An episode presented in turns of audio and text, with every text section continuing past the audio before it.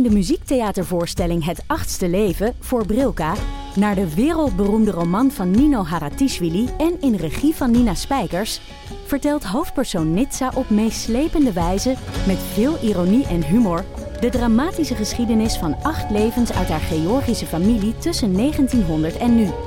Een hartverscheurend en tegelijk troostrijk drama verteld vanuit het perspectief van vrouwen uit verschillende generaties, waarbij het publiek meegenomen wordt op een emotionele, visuele en muzikale reis door de twintigste eeuw. Koop je tickets voor Het Achtste Leven via oostpol punt n l. In de podcast Radio Romano met Noortje Veldhuizen. Met Marcel van Roosmalen. En met Roelof de Vries. Brengen we alle drie elke week een zogenaamde signalering mee. Wat heb jij nou weer bij? En aan het eind bepalen we wie de winnaar van de week is. Echt een angstcultuur. Lege huls die je er bent. Ja, dat gaat eigenlijk altijd onvriendelijk. Luister nu naar Radio Romano bij Podimo. Via podimo.nl slash Radio Romano luister je dertig dagen gratis. Zullen we ons gewoon beginnen? Ja, laten we gewoon beginnen. Laten we gewoon beginnen. Ja.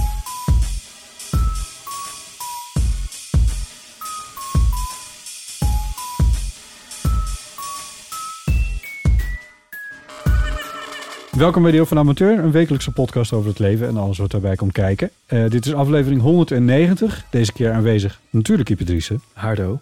Mijn naam is Botte Jellema en te gast is Annegriet Wietsma. Hallo dan. Van harte welkom. Dankjewel. Ik vind het heel leuk dat je er bent. Het, uh, je bent de maker van de podcast De Deventer Mediazaak. En ik denk dat podcast luisterend Nederland wel onder een steen moet hebben gezeten als we die inmiddels niet al voorbij hebben zien komen, op zijn minst ergens. Want het gaat wel heel goed met die podcast, geloof ik. Gaat enorm goed. Ja, ja. Wat ja. merk je daarvan? Um, daar merk ik van dat er natuurlijk op uh, social media het een en ander verschijnt. Dat mensen ernaar verwijzen, dat mensen er naar elkaar, met elkaar over hebben. Maar ook dat op uh, mediaredacties er heel vaak heel uitgebreid over wordt gesproken. Yeah. Uh, gediscussieerd. Um, dat men ook vaak zegt, nou, dat, daar moeten we toch wel eens een beetje rekenschap ons gaan geven. Of een beetje ja, achter onze oren krabben van, waar ja. staan wij nou eigenlijk met, ja. met onze media en onze wow. nieuwsvoorziening? Wat, wat doen we eigenlijk en waar dragen we aan bij? Dus nou, dat, dat vind ik echt, echt het meest fijne. Hoor je ja. dat via via of zeggen ze dat ook echt tegen jou? Allebei. Ja. Allebei. Ja, ja. Goh. Ja, dus uh, nee, dus dat, dat is fijn. En, en uh, ja, er komen natuurlijk veel reacties van mensen die zeggen, nou, ik begon met aflevering één en toen ben ik niet meer gestopt de rest van de dag. Of weet je, dus dat is natuurlijk gewoon, dat is ja. allemaal heel... Uh, had ik, ik, ik moet je eerlijk zeggen, ik had het niet verwacht. Want um, dit is de eerste podcast, toch, die je maakt? Ja, daarom. ja. Want je bent uh, televisie- en filmdocumentairemaker. Klopt, ja. ja. Uh, ja, we willen het heel graag met je hebben over, uh, over de podcast en, en die hele journalistiek en, en die reacties van die media. Dat lijkt ons heel interessant. Maar ook van hoe je er toe bent gekomen natuurlijk om een podcast te gaan maken in plaats van ja. een filmdocumentaire. Je hebt er al iets over gezegd in de Volkskrant, meen ik. Want je hoofdpersoon wou niet in beeld. Ja, de, Michel de Jong, uh, die vond het heel uh, moeilijk om in beeld te komen, omdat hij nu toch een... Hij, ze zijn zo lang bedreigd geweest. Uh, nare ervaringen. Uh, van nare ervaringen tot schokkende ervaringen. Ja. En ze hebben nu allebei weer een relatief rustig anoniem bestaan. En dat willen ze natuurlijk eigenlijk heel graag zo houden. Ja, precies. Hè, ja. Dus um, dat is natuurlijk als filmmaker is het best lastig als je een film wil maken over iemand die niet in beeld komt. Want wat moet je dan doen? Uh, ja. Iemand uh, blurren of op terugfilmen, waarmee je hem al bijna weer criminaliseert. Ja. Dus dat was eigenlijk geen optie. Nee. In een uh, eerdere aflevering van de Eeuw van de Amateur zei ik dat uh, Ernst Louwes niet in beeld wilde. Ja. Dat, daar vergiste ik me in, want het, het was uh, uh, uh, Michel de Jong die het niet wilde. Uh, maar maar dat, dat is een... wel tekenend voor het geheel, want het valt mij, het is mij ook in al mijn research naar die, naar de Uh, media, zeg maar, uh, radio en televisie, vooral radio en televisie, maar zelfs geschreven media, worden die twee dus heel vaak door elkaar gehaald. Ja, en ik, dat... ik wist het ook niet per se, want, of, hoe zeg je dat, al luisterend moest ik ook weer even van, hoe zat het nou ook ja. alweer? Ja. En wie had ja. wat nou en wie was het ook alweer die in die... Uh... Klopt, en maar dat is natuurlijk door dat hele mediageweld in die tijd vooral. Ja. Um, en jij zegt van, nou, jij was daar zelf ook uh, niet bij betrokken. Maar je nee. kunt het je nog wel herinneren dat Jazeker. jij toen ook uh, bij de radio zat. Ja. Um, dat er echt wel is blijven hangen, ook in mijn eigen omgeving. Van ja, er was iets met een klusjesman en een boekhouder. En de een ja. had het niet gedaan en heeft wel gezeten. En de ander heeft het wel gedaan en heeft niet gezeten. Ja. Dat is wat er is blijven hangen. Ja. Door die verwarring. Ja. En die enorme chaos in informatievoorziening ja. eigenlijk. Ja. Maar wilde er, had Ernst Louwes eventueel wel in beeld gewild? Of weet je dat niet? Is nee. dat zover niet gekomen? Dat kan nee, nee. Die, die heeft in die helemaal... laatste aflevering bel je met hem en dan mag je hem niet laten horen. Oh, ja, dat ja, hij is okay. helemaal teruggetrokken. Ja. Hij wil ook echt niks met media te maken hebben. Nee, oh, oké. Okay. Nee, dus ik denk dat ze allebei met, ja. als het over media gaat, wel een beetje getraumatiseerd zijn. Oh, maar wow. nu denk ik van, um, de, voor Michel de Jong is dit toch eigenlijk het beste wat had kunnen gebeuren, jouw podcast. Um, ja en nee. Um, in die zin dat hun, hun, uh, hun, hun trauma en uh, de manier waarop hun leven uh, eigenlijk, waardoor de manier waarop zij in schaduwbestaan zijn gaan leven, is, wordt hiermee niet helemaal opgeheven. Het is niet zo dat ze nu opeens uh, dartelend over straat lopen. Nee. En uh, weet je, dat zit gewoon Wat, te diep. Wie, wie zijn ze? Bedoel je met twee in dit geval? Uh, zowel Michael als zijn vriendin Mijke. Ja. Die eigenlijk het hele pad uh, samen met Michael heeft uh, bewandeld. En ook moeten bewandelen. Want zij werd op een gegeven moment als uh, toch ook een beetje als een compaan, ja. uh, partner in crime uh, gezien. Ja. Dus uh, dat is er niet in hun koude kleren gaan zitten. Nee. En ik denk, uh, ik heb er ook best wel lang over gedaan om uh, met Michael een uh, zo'n, ja, hem dat vertrouwen te schenken. Dat uh, als het, uh, ja, dat, dat, dat ik hem niet, uh, zeg maar, erop uit zou zijn om hem te beschadigen. Ja, ja. Maar, uh, maar je zegt ja en nee, maar nu, dit is eigenlijk meer een nee bijna dan. Ja, klopt. ja, dat klopt. Ja. Uh, is hij, zijn ze blij met de podcast? Ze hebben ja. toch lang tegengestribbeld. En ook in het hele maakproces en ook eigenlijk tot het einde toe was het voor hun moeilijk, confronterend, uh, nachtmerries. Alles kwam natuurlijk weer terug in alle hevigheid. Hmm. Dus het is niet zo dat zij door in die periode dat ik hun interviewde en weer interviewde en nog een keer terugging en Uh, dat ze een leuke tijd hebben nee. gehad. En ze hebben zich natuurlijk ook enorm zorgen gemaakt over, ja, wat gaat er dadelijk met ons gebeuren? Hè, ze gooien hun verhaal toch voor de leeuwen. Ja, ja. Maar is er wel, naar mijn gevoel, Um, ik, um, ik, of tenminste, ik stel me zo voor dat er een soort rehabilitatie nu wel voor hun is. Bij de luisteraars van de podcast, die, die kunnen er bij, niet echt omheen. Uh, Het klopt, het was, ja. het was niet mijn, mijn, mijn doel op zich, zeg maar. Maar uh, door uh, het verhaal helemaal van A tot Z, al die verschillende halen naast elkaar te leggen, is dat wel nu wat er gebeurd is. Ja. Maar dat wist ik ook niet zeker. Hè? Nee. Dat, je weet het gewoon niet. Die, die dynamiek van die media heb je gewoon niet in de hand. En de dynamiek van de luisteraar ook niet echt. Nee? Joop. Nee, dat... Het is zo'n gecompliceerd verhaal. Ja. Um, dat, dat je toch gewoon nooit helemaal weet hoe dingen gaan vallen. Ja. En, ja. Uh, en er zijn natuurlijk allerlei tegenkrachten die je weer oproept. Um, dat begin je nu ook al te zien, weet je wel. Dat er nu toch weer ook mensen die uh, het andere, een ander verhaal willen vertellen, Uh, toch ook weer actief uh, daarmee bezig zijn. Dus nee, het, is, uh, het blijft, het blijft uh, um, delicaat uh, materie. Ja, ja. ja, het blijft delicaat. Maar je hebt, je hebt ook nog een paar, oh sorry hoor. Ja, uh, mensen die destijds dan helemaal op fora mengden en zo en er helemaal in zaten. Um, is, is, is, de, is de meerderheid daar ook onderhand niet een beetje van, uh, ja, kun je misschien ook moeilijk zeggen, maar afgekoeld? In ieder geval wel uh, de mensen die jij in de podcast aan het woord laat. Ja, de mensen die in de podcast... Maar weet je, kijk, vooral die uh, uh, de, de, de internet... mensen die op internet heel actief zijn geweest, dat is natuurlijk een enorme grote groep geweest. Mm. Uh, ja, duizend, ik weet het niet. vijfduizend zeggen sommigen, tweehonderd. Uh, iedereen ging zich ermee bemoeien. Hè? Wat hij zelf ook zegt op een gegeven moment. Het was een soort Cluedo-spel. Ja. En dat was natuurlijk spannend en leuk. En, en dan zie je wel dat... Um, uh, en dat geldt eigenlijk voor alle mensen. Slecht lezen is wel echt een, uh, ja. een, een probleem. En dingen door elkaar halen. Heb ja. ik zelf ook nog wel eens gedaan, hoor. Daar kan ik ook wel voorbeelden van geven. Dat ik ja. naar iets op zoek was... waarvan ik zeker wist dat ik het had gehoord of gelezen. En dan... heb je dat stuk in handen en dan denk je... ja, het staat er gewoon niet. Hoe kan het nou? Het moet een ander stuk zijn. Maar ik had wel het goede stuk, maar ik had het zelf ook verkeerd onthouden. Ja, ja. ja. Dus, um, ja. Ik zei net van, je moet wel onder de steen hebben gezeten. Wil je het niet hebben gehoord? Maar het leek me toch wel leuk om uh, de teaser even te laten horen... die, uh, die bij de podcast uh, hoort. De uitspraak luidt dus... het Hof beveelt de gevangenneming van de verdachte. De camera's zijn nu... De camera's en de foto's zijn nu stop. Het is een van de meest iconische beelden van de Nederlandse televisie. Een worstelende man wordt door beveiligers aan armen en benen door de rechtszaal gedragen... terwijl hij tegen de rechter roept dat zij weet dat ze ongelijk heeft. Het is al die jaren op mijn netvlies blijven staan...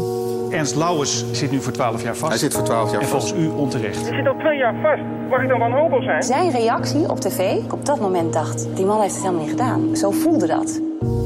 Eind negentien negenennegentig wordt de weduwe Wittenberg vermoord in haar woning. Maar wat begon als een geweldsmisdrijf... is de afgelopen twintig jaar uitgegroeid... tot een van de meest omstreden rechtszaken in Nederland. De Deventer-moordzaak. Omstreden omdat het ontaarde in een mediazaak... waarbij voor velen nog steeds onduidelijk is wie er uiteindelijk veroordeeld is. Wie had het nou ook weer gedaan? De boekhouder of de klusjesman? Ja, maar hoeveel procent zeker weet je dat Michael de de moordenaar is? honderd procent is dat? negenennegentig komma negen tot honderd procent. Als je nou alles op een rijtje zet... wie is dan de moordenaar van Jacqueline Wittenberg? De echte dader die loopt nog vrij rond. Ikzelf volgde de berichtgeving, maar ik raakte ook de draad kwijt. De meningen buitelden over elkaar heen in talkshows en in de geschreven pers. Hoe kon dit zo uit de hand lopen? Mijn naam is Annegriet Wietsma. En in deze podcast, de Deventer Mediazaak... ontrafel ik hoe een schijnbaar eenvoudige moord ontaardt in een mediacircus. Van verslaggeving en waarheidsvinding via infotainment naar een volksgericht... met veel meer slachtoffers dan alleen de vermoorde weduwe. Uh, uh, Annegriet, ergens in een van de aftitelingen uh, zeg je dat... Uh, ik geloof het, dat je zegt de, de, je producenten uh, jaren voor gevochten hebben om deze podcast te realiseren. Nou, um, ze hebben in eerste instantie vooral jarenlang gevochten om de speelfilm te realiseren. Die hier uh, ook over dit onderwerp gaat. Je hebt dat boek van uh, Bas Haan daar al voor je liggen. Ja, uh, en, en, Ipe. Ja. Sorry, Ipe heeft uh, het boek ja. van uh, Bas Haan al voor zich liggen. Um, Bas Haan is de journalist die jarenlang met dit onderwerp bezig is geweest. En op een gegeven moment, toen er steeds meer bewijzen kwamen... waarvan hij dacht, ja, ik moet hier nou toch eens even heel goed over nadenken... hoe dit nou allemaal zit. Ja, misschien, misschien goed om te zeggen, Bas Haan werkte eerst bij Netwerk. Het ja. televisieprogramma Netwerk. Ja. Be- begin, begin tweeduizend. Begin, ja, zo ongeveer nul. Is hij daarbij uh, terechtgekomen. Ja. En toen ja. heeft hij veel verhalen gemaakt over de, de, de, over de moordzaak... maar ook over de, de, de, de twijfel die er daarna werd gezaaid. En, en daar, daar is hij een beetje in meegegaan, zo zegt hij zelf ook in jouw podcast. Ja, nou ja, goed. Hij, aanvankelijk was het natuurlijk heel terecht. Want er was wel degelijk sprake van een enorme dwaling. Een enorme justitiële dwaling. Ja, ja. En daar zijn toen verschillende journalisten bovenop gedoken. Dat had te maken met die, met, met die maken, hondenruiker. Die, ja, die, met dus, een, een mes en een geurproever. Allemaal erg ingewikkeld. Ja, er uh, waren wat dingen die niet klopten aan, dat eerste, aan die eerste rechtszaak. Precies. En, dat, en ja. we hadden toen net in die periode ook de Schiedammer Parkmoord gehad en de... Puttense moordzaak volgens Die me. kwam ietsje later, maar ja. die kwam bij het uh, uiteindelijke proces waarop die werd veroordeeld... was dat inderdaad dezelfde tijd als de Puttense moordzaak. Ja, dus werd er gedacht van, ja. nou ja, en hier zit, dus, hier zit de volgende onschuldig ja. vast. Ja. Toen ja. werd die rechtszaak opnieuw gedaan. En daar komt dat allereerste fragment, wat je heel vaak laat horen ook. Maar dat is ook wel goed, ja. want dat is ook wat, wat bij mij ook steeds in mijn herinnering zat... waarin Ernst Louwes dus te horen krijgt in die tweede rechtszaak van... nou, inderdaad... Het eerste bewijs klopte niet, maar er is nu nieuw bewijs, D N A uit D N A-proeven naar voren gekomen. Toen relatief nieuwe techniek, maar wel onomstotelijk. Waaruit vast is komen te staan dat hij het zou hebben gedaan. Ja. Uh, en uh, dat hoorde hij in die tweede rechtszaak. En daar reageerde hij zo emotioneel op. Ja. Um, nu ben ik de draad van mijn vraag even kwijt. Maar je was aan het opbouwen naar iets van... Um, Bas Haan was toen voor Netwerk een van de uh, onderzoeksjournalisten die daar bovenop zat. Ja. En die kwam op een gegeven moment, die begon te twijfelen aan, uh, aan een aantal zaken hierin. Ja. Het leidt echt te ver om, om dat allemaal ja, te gaan beschrijven. Dan moet je de podcast lekker luisteren. Ja, maar, precies. Ja, en het ja. boek lezen. Weet je, in het boek staat het allemaal. Ja. En hij heeft toen dit, dat boek geschreven, wat jij nu voor je hebt liggen. Ja. De Deventer Mediazaak, of de Deventer Moordzaak, complot ontrafeld. In en tweeduizend veertien daarin, uitgekomen? Nee, tweeduizend negen. tweeduizend negen? Ja. Oké. Okay. In tweeduizend negen was de eerste uitgave. Juist. En daarin doet hij niet alleen verslag van hoe uh, het allemaal uh, verlopen is in die rechtszaak, maar ook uh, hoe de media daar vervolgens mee aan de slag zijn gegaan. Ja. En de rol die de media daarin hebben gespeeld en de rol die Maurice de Hond daarin uiteindelijk speelt. Dat heeft hij allemaal helemaal ontleed, ontrafeld. Um, en dat is dus al in tweeduizend negen. Ja. De producent Joram Willink van Bint, die had dat boek gelezen en die dacht, nou, hier moet een speelfilm van komen. En daar is hij jarenlang mee bezig oh. geweest om dat voor elkaar te krijgen. Ah, juist. En ik dacht dat het over de podcast ging. Nee, dat ging over... Maar we, we zijn er nog niet, hè? Nee, oké. Okay. dat, ging, dat ging over die speelfilm. Yeah. Die is uiteindelijk, is dat gelukt om die van de grond te trekken. Ja. En via Bas Haan kregen zij als producent ook contact met Michel de Jong. Want op een gegeven moment wilden ze natuurlijk... De, de, de, hij zit niet echt in die film, maar een beetje een zij, zijrol. En degene die die rol speelt, Jorik van Wageningen, die wilde dan eigenlijk wel weten wie, dan, wie hij moest spelen. Ja. Dus die hebben contact met elkaar gekregen. En toen kwam, mijn, uh, of kwam die producent, Joram Willink, die, kwam, die belde mij en die zei... Nou, jij bent uh, documentairemaker, wij denken dat hier ook wel een, een documentaire onderwerp in zit. Zou je daar eens over willen komen praten? En toen had hij het over tv, neem ik aan. En toen hadden we het nog over televisie, ja, jazeker. Ja. ja, dat was gewoon een televisiedocumentaire. Ja. En dan, dat gaat, zeg maar, dat verhaal begint in tweeduizend zeventien. Nou ja. Oh, wauw. dus, uh, ja, dus van tweeduizend zeventien tot tweeduizend twintig zijn wij ook bezig geweest. Ja. Om de aanvankelijk documentaire en een serie... toch. En ging om allerlei redenen niet door. Toen zijn we op podcast overgestapt. En nou ja, uh, er is dus geschiedenis. Ja, en die film komt eraan, want die, die is ja. al gedraaid nog ja, die voor is al corona klaar. Of, of tijdens? Ja. Of... Nee, die is al voor corona, ja. was die af. Maar uh, net als iedereen met corona lag het gewoon nog lang ja. stil. Hij zou al lang in de bioscoop zijn geweest. Ja, ja maar, maar er waren eigenlijk helemaal geen bioscopen om hem in te vertonen natuurlijk. Ja, hij was ja. gewoon uh, bioscoop klaar. Want ja. ik heb de herziene editie van het boek en er staat al een filmscène, zeg maar, een plaatje voorop en... Uh, Ja. Krijg je er helemaal zin in. ja, dus ja, die film die ligt al een tijd ja. klaar. Alleen die, ja, dat is elke keer opgeschoven met de sluiting van de bioscopen. Ja. En toen zou, geloof ik, dat weten jullie vast ook nog wel, uh, was er sprake van dat uh, James Bond, James Bond uh, ja. uit zou komen en alle bioscopen al gereserveerd waren. Dus nou ja, weet je, dat is, uh, ja. natuurlijk een heel verhaal. Het is, het is nog een stuw meer aan fantastische films die er nu nog ligt. Ja, ja, ja, ja, ja. Maar het leuke is, ik weet niet of ik dat al in de opname al heb gezegd, maar uh, Ipe, jij hebt het boek in, uh, in afgelopen winter gelezen en toen heb je er in de podcast ook een keer over gehad met lovende woorden. Ja, ik was heel enthousiast. Ja, ja maar dat was toeval, of, maar niet helemaal, want dat boek is opnieuw in een nieuwe druk uitgegeven vanwege die film, toch? Ja, dat denk ik eigenlijk. Ja, ja dat is een beetje, denk ik, samen opgegaan.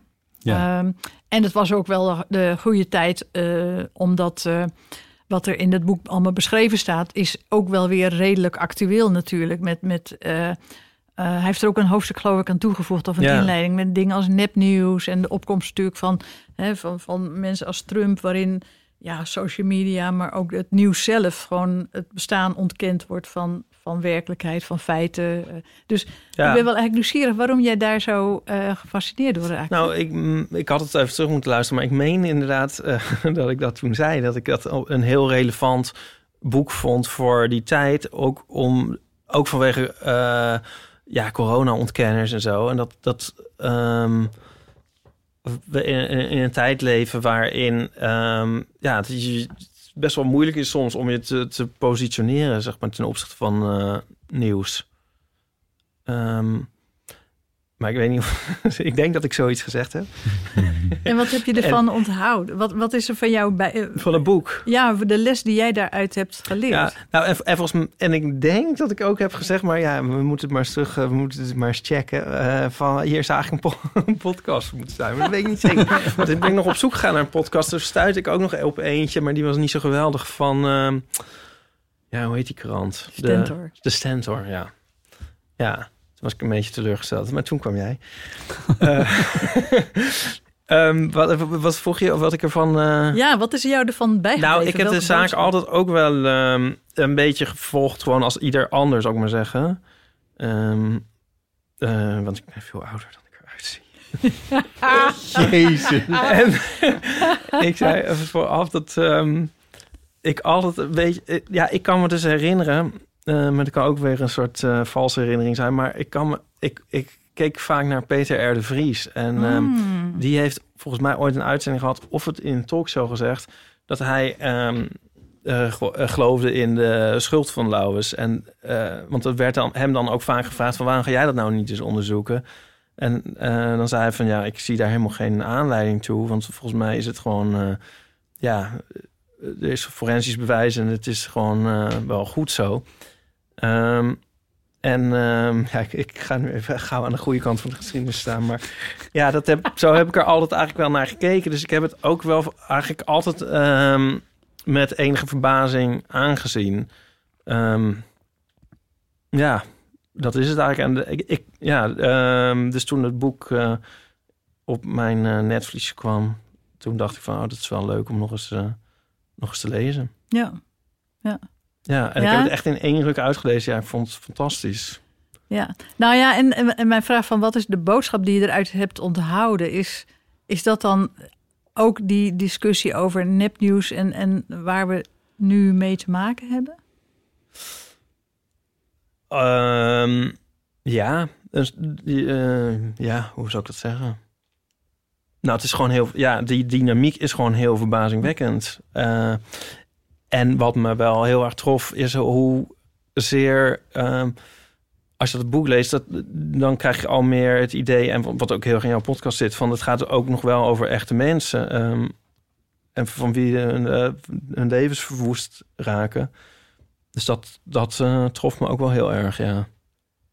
Ja. Maar het is wel wat je, wat je sowieso... Maar misschien mensen zeggen nu ook wel iets meer... of ik in ieder geval van bewust ben... dat... Um, Uh, ja, mensen zijn soms één dag uh, zo'n media nieuws, uh, nieuwtje. Um, en dat heeft dan natuurlijk veel verstrekkender uh, gevolgen Klopt, dan ja. uh, het publiek gaat weer verder. Ja.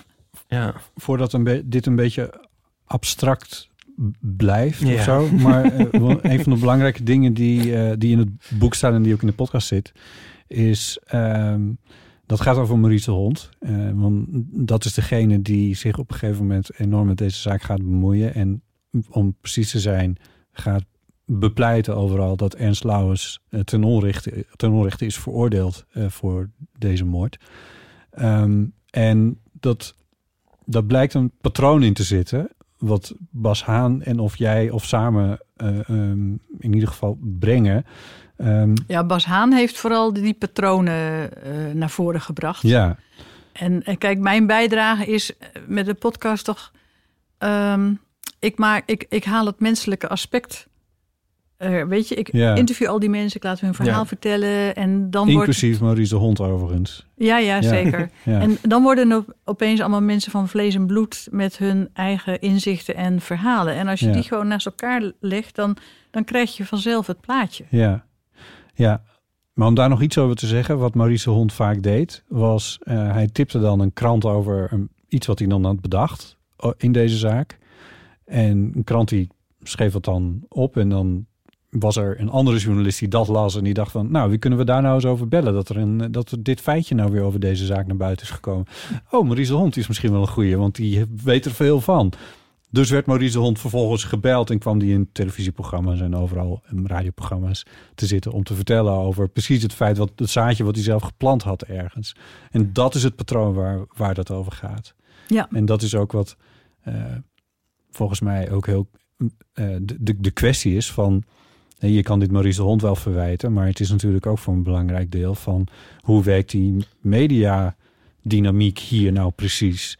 Ja, dat is een nou ja, van de belangrijke je, vragen. Wat natuurlijk, wat ik zelf, ja, shocking. Nou, dat is misschien een beetje een groot woord, maar wat ik wel heel bijna, bijna geest, geestig vind of ontluisterend. Als ik uh, Google de Deventer Mediazaak uh, en ik tik afbeeldingen aan, dan komt bij de Deventer Mediazaak, wat toch de podcast is die ik heb gemaakt, komt bijna overal de beeltenis van Maurice de Hond erbij. Oh ja. Want media hebben niks aan een beeltenis van mij. Dus of je ziet een worstelende Lauwers, of je ziet gewoon, ik heb een plaatje meegenomen en dan kun je het zien. Of je ziet gewoon overal een plaatje van Maurice de Hond. Ja. In plaats van, ja, van mij of van, uh, weet je, we hebben natuurlijk een aantal persfoto's meegestuurd. Maar ja, dat is gewoon helemaal niet interessant. Daar trek je helemaal, daar trek je de aandacht niet mee. Mm. Ja, dus nou, dat, dat, zeg, dat, dat zegt natuurlijk ja. wel. Oh, wauw. Ja, oh, dat gaat wel, dat is wel een, een nieuwe laag inderdaad. Dan alweer. Ja, dat is wel gaat heel gewoon, het gaat geef... gewoon door eigenlijk. Ja, ja, dat is natuurlijk gek, ja. Sterker nog, ah, hij gaat ook gewoon door. Dat, ja, uh,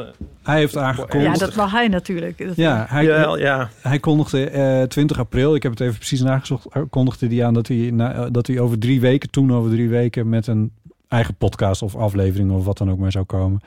Uh, die hebben we nog niet gezien, toch?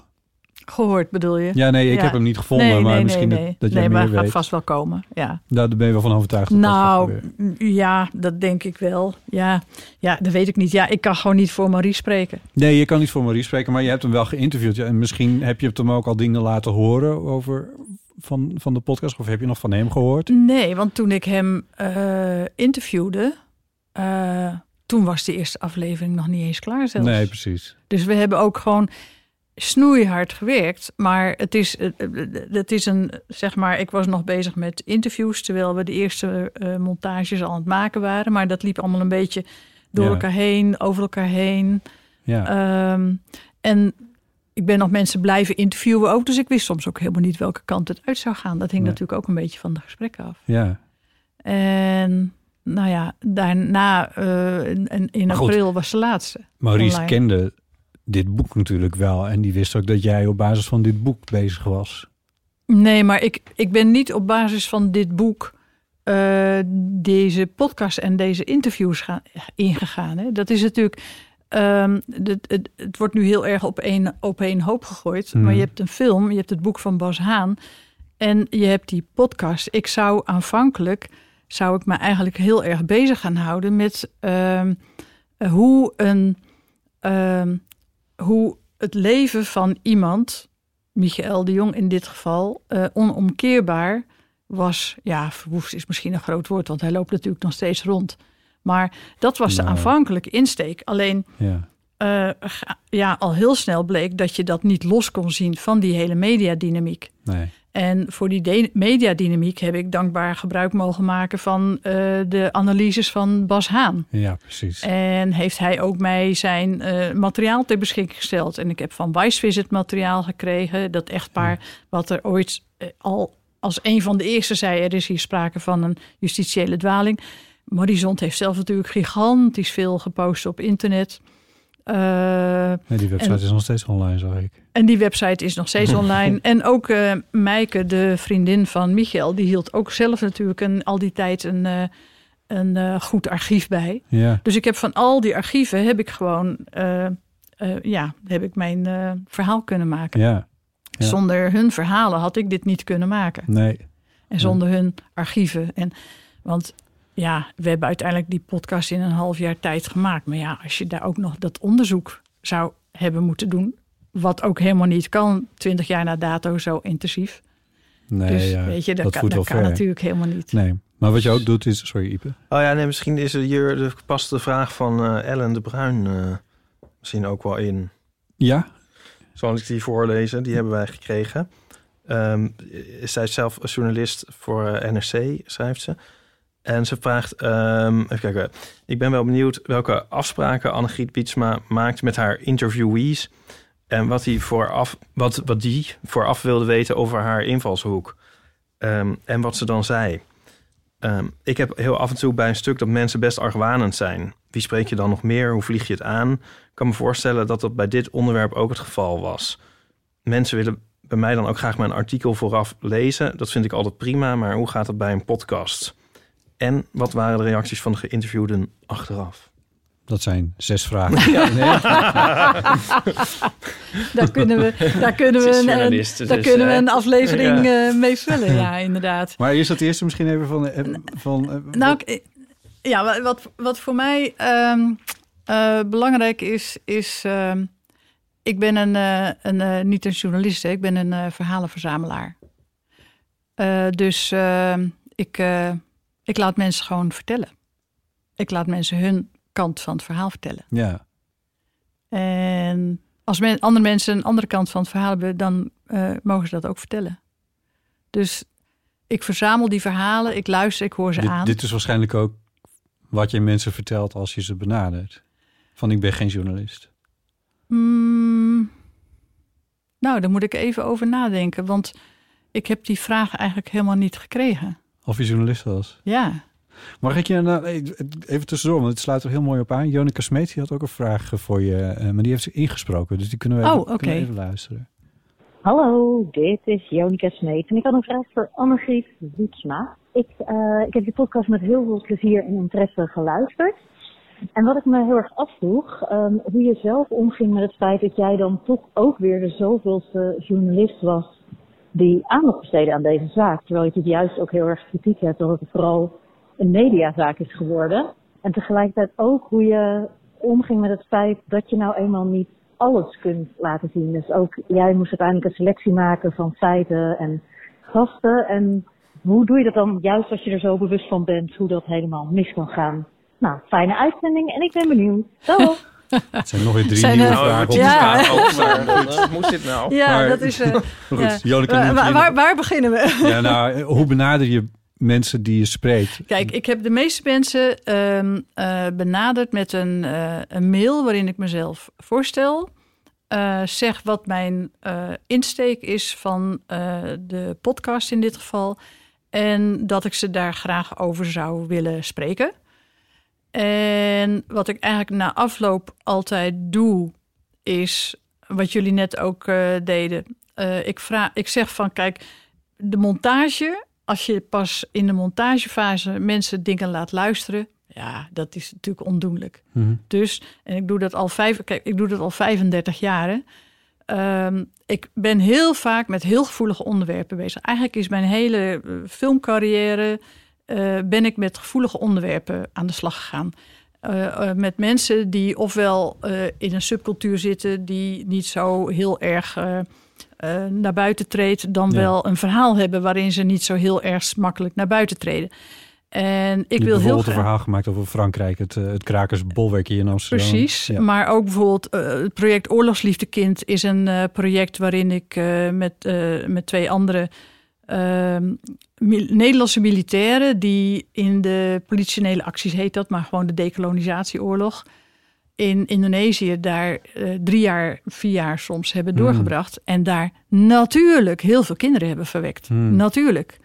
Want ik vroeg me toen al af van... Ja, even een zijpaadje misschien, maar, maar toch wel een leuk zijpaadje. Ja. Weet je, ik vroeg me toen al af... Uh, Oké, okay, Amerikanen verwekken kinderen in Vietnam... Duitsers verwekken kinderen in... Nederland, uh, Canadezen, de bevrijdingskinderen weten we ook allemaal. En waar zijn nou eigenlijk die kinderen die door Nederlanders in Indonesië zijn verwekt? Er was ook een oorlog, die waren ook drie jaar daar.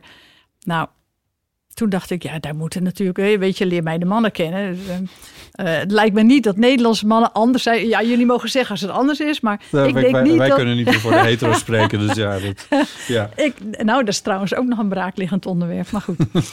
uh, dus ik dacht oh, van... Uh, ja, ik dacht van, waar zijn die kinderen gebleven? En mensen die veel Indonesië-veteranen hadden geïnterviewd, Indië-veteranen, die zeiden, Annegriet... We hebben zoveel mensen gesproken, nooit iets over gehoord. Je vist in een lege vijver. Bestaat niet, niet gebeurd. En ik dacht, nou, nah, dat kan niet. Dus toen zijn we met een website begonnen. Een oproep gedaan. Wie kan hier verhalen over vertellen? En zo is dat balletje aan het rollen gegaan. hebben we mensen gevonden. Een paar vaders, militaire vaders, maar vooral heel veel kinderen. Ja. Die uit zo'n verbintenis zijn geboren. Kinderen die inmiddels ook in Nederland woonden. Dus, een, hè, dus op allerlei manieren hier zijn terechtgekomen. Die mensen en ook een aantal moeders gevonden. Die hebben we allemaal achterhaald. Die hebben allemaal hun verhaal aan ons verteld. En iedereen moest altijd huilen bij dat verhaal. Het zijn hele schrijnende verhalen. Dus ze staan op de website, maar we hebben er ook een lange documentaire over gemaakt. Ik heb er ook een boek over geschreven. En we hebben altijd gezegd, wij willen dat jouw verhaal bij ons veilig is. Dus vertel je verhaal, maar als er dingen zijn die, jou, uh, die je achteraf zegt, die, waarvan je achteraf zegt, ik had dat niet moeten zeggen. Of ik wil niet dat de naam van mijn halfbroers en zussen die mij niet willen kennen. Uh, hmm. Dan ik zeg van, vertel gewoon je verhaal en naderhand bel ons op binnen een maand of nou, weet ik veel. En zeg ons, dat mag er niet in of daar heb ik spijt van. En dan doen we dat. Ja. En dat betekent dat mensen je ook vertrouwen. Ja. Dat je uh, er niet bent om hen een loer te draaien. Ja. Maar dat je ervoor bent om hun verhaal ten horen te brengen. Ja. En dat is een beetje de werkwijze die ik... Ja, die ik ambieer. Daar zit integriteit in. Er zit ook vertrouwen in. Ik, ik kan je vertellen, ik heb een, een, een... Mijn hoofd zit helemaal vol met dingen, verhalen... die mensen uiteindelijk mij wel vertelden. Met de camera erbij, met alles erbij. Ook bij de podcast gebeurt. Waarvan ik denk, ja, maar als ik dit ga uitzenden... dan beschadig ik ze. Dat hmm. moet ik helemaal niet doen. En dat doe ik dus ook niet. En dat is... Um, ja, dat maakt dat mensen ook... Nou, nee, ja, mensen hebben mij ook wel heel veel dingen verteld. Niet alleen in deze podcast, maar nou, misschien nog het minst. Maar ook bij heel veel andere producties. Waarvan ik denk, ja, ga ik niet, ga ik niet gebruiken. Je, je maakt ons wel nieuwsgierig. Ja, snap ik. maar ja, dat, nou ja, ik kan een voorbeeld geven van... Ergens was een keer een documentaire en daar zat iemand in...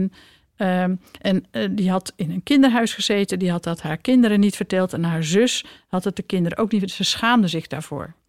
En... Um, ze vertelt me dat. En iemand anders vertelt me... Um, ik heb daarna een rot leven gehad, een tijd. Ik heb uh, achter de ramen gezeten in een, klein, in een klein stadje. Nu heb ik mijn leven goed opgebouwd. Ik, uh, ik uh, uh, heb een fijn, uh, fijne man, kinderen. Uh, de buren weten niet dat ik vroeger achter de ramen zat. Ze vertelt me dat allemaal... Dan kan ik denken, nou, wow, nou heb ik een lekkere scoop, zeg. Ik doe het in mijn documentaire en ik heb een fantastisch verhaal. Maar dat wil ik helemaal niet. Hmm. Want waarom zou ik, daar gaat die documentaire verder ook, ja, ging er wel over. Maar waarom zou ik haar beschadigen? Hmm, yeah. uh, het hele, alles op zijn kop zetten, omdat ik dan een leuke scoop heb. En is dat altijd helemaal duidelijk? Of zit je dan soms toch ook wel van, uh, hè, verdorie, wat jammer. Ik bedoel, is dat een... Nee, voor mij is dat geen gewetenskwestie. Afweging. Nee, want nee, dat is geen... Ja, het is soms wel eens jammer, maar nee, ik vind uh, een film en een documentaire en een podcast is ook maar een podcast. En je hebt te maken met mensen van vlees en bloed. En die staan gewoon voor mij. En hun leven kun je daar volledig door... Uh, ja, derangeren is een beetje een lullig woord, maar ontregelen. Dus ja. dat, dat wil ik gewoon niet. Ik wil dat mensen zich... Ze bieden hun... hun vertrouwen aan, aan mij. En ik wil dat zij daar met, met, met tevredenheid op terugkijken. Maar dat was dus ook bij deze podcast ja, ook. Nou de... ja, iedereen die zijn verhaal heeft verteld, die, die, die vertelt het verhaal ook. En dat, dat, we hebben daar natuurlijk wel in gesneden. Maar ik heb in vijfendertig jaar nog nooit gehad dat iemand mij later opbelde en zei, wat je me nu hebt geflikt... Dat, uh, dat, ma- dat, dat, dat mag niet. Weet je, mensen ja. moeten zichzelf in ieder geval kunnen herkennen in dat wat ze van ja. zichzelf horen. En dat ze de verhalen van de anderen daar dan. Ja, ja dat ja. weet je, ja, dat is natuurlijk. Ik vind het wel opvallend, dat dit, dit, dit klinkt als een integere werkwijze, maar toch zeg je in het begin van de opname die we, die we nu maken, zeg je van, van ja, maar je weet toch nooit helemaal hoe het landt. Dat klopt, ja. Dat heb je natuurlijk ook niet in de hand. Je hebt niet nee. in de hand hoe het landt. Nee. Dat geldt voor elke uh, documentaire. Of met die, met die uh, Toe en Papa dan bijvoorbeeld... heet die film over met die Nederlandse militairen... en, hmm. en al die kinderen en ook een paar moeders. Uh, dat er daarna, en dat is ook in een paar gevallen wel gebeurd... Uh, een drieëntachtigjarige en een vierentachtigjarige... uit elkaar gaan, die samen al in het bejaardenhuis wonen en zelfs in aparte bejaardenhuizen geplaatst moeten worden, omdat zij door die film op het idee komt van hé, hey, maar wacht eens even, wat mijn man zat daar ook. En, wat heb je, en dan blijkt daar, daar, daar, dat hij dus ook een kind heeft daar. Ja. En dat wist. Kijk, dat, ja, nee, daar, d- dat is niet daar mijn verantwoordelijkheid. Nee. Weet nee. je? Dus, nee. uh, en, en dat geldt ook met, met, met deze Deventer Mediazaak. Ik probeer het integer te maken. Ik probeer het zo te doen dat iedereen zich in ieder geval in zijn eigen verhaal of haar eigen verhaal herkent. En ik heb niet in de hand wat er daarna mee gebeurt in het publiek. Ja.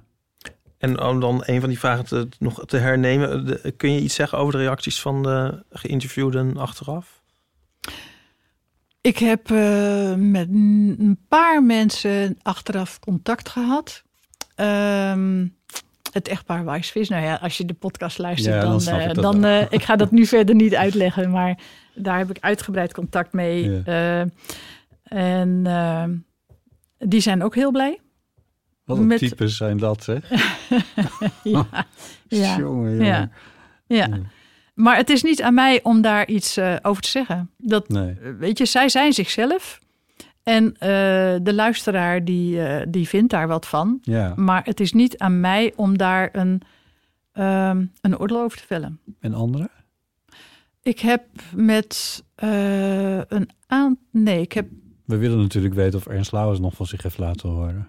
Nee, nee, nee, nee. nee. nee. Die heeft niet van zich laten horen. Nee, nee. Nee, die is, uh, het, het is hem denk ik allemaal niet in zijn koude kleren gaan zitten. Ik kan natuurlijk ook niet voor hem spreken. Maar ik denk dat hij... Uh, Um, ik vraag me af of hij het geluisterd heeft. Hmm. Dat zou ik niet weten, nee. eerlijk gezegd. Dus uh, ja. Wat verder opvallend, tenminste vond ik, opvallend is... het gaat, nou ja, het heet niet voor niks mediazaak. Um, je houdt wel een beetje die, die, die mediadynamiek... die hou je erg tegen het licht. En een aantal journalisten spreek je daar ook op aan. Um, ik herinner me Marc Bellinfante, uh, journalist van uh, één Vandaag, toen twee Vandaag...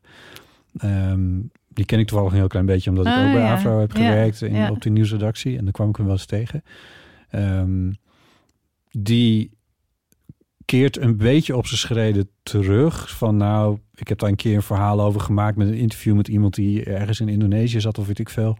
Australië, ja. Australië. Misschien hadden we dat niet moeten doen. Dat was een beetje ingestoken door, uh, door Maurice de Hond.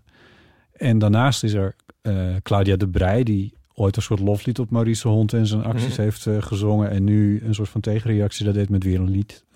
Prachtig als mensen gaan zingen in je podcast. Maar dat zijn wel de, de twee. Terwijl ik denk, van alle mediaspelers hier... had ik er misschien nog wel een paar willen horen die... Ja, maar weet je... Um, uh, ze waren, de, de, de afleveringen waren al zo lang, hè?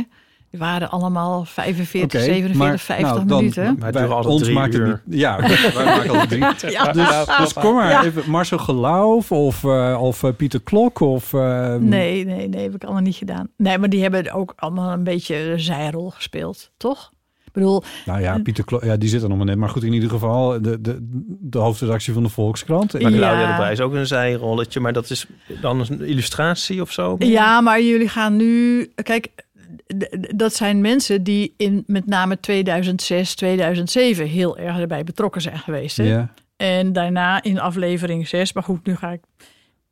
In aflevering zes heb ik nog een beetje de dingen die na tweeduizend negen spelen. Yeah. Um, maar je, ja, dat is één aflevering. Ja, je kunt gewoon niet alles. Nee. Weet je, maar... je kunt gewoon... En, en, en Marc Bellinfante had toen in tweeduizend zes die reportages gemaakt. Ja. tweeduizend zes, tweeduizend zeven. Dus, dus daar gaat het over. Ja, precies. Daar was dat even relevant voor. Maar ik dacht van, misschien zijn er wel meer journali- journalisten geweest die...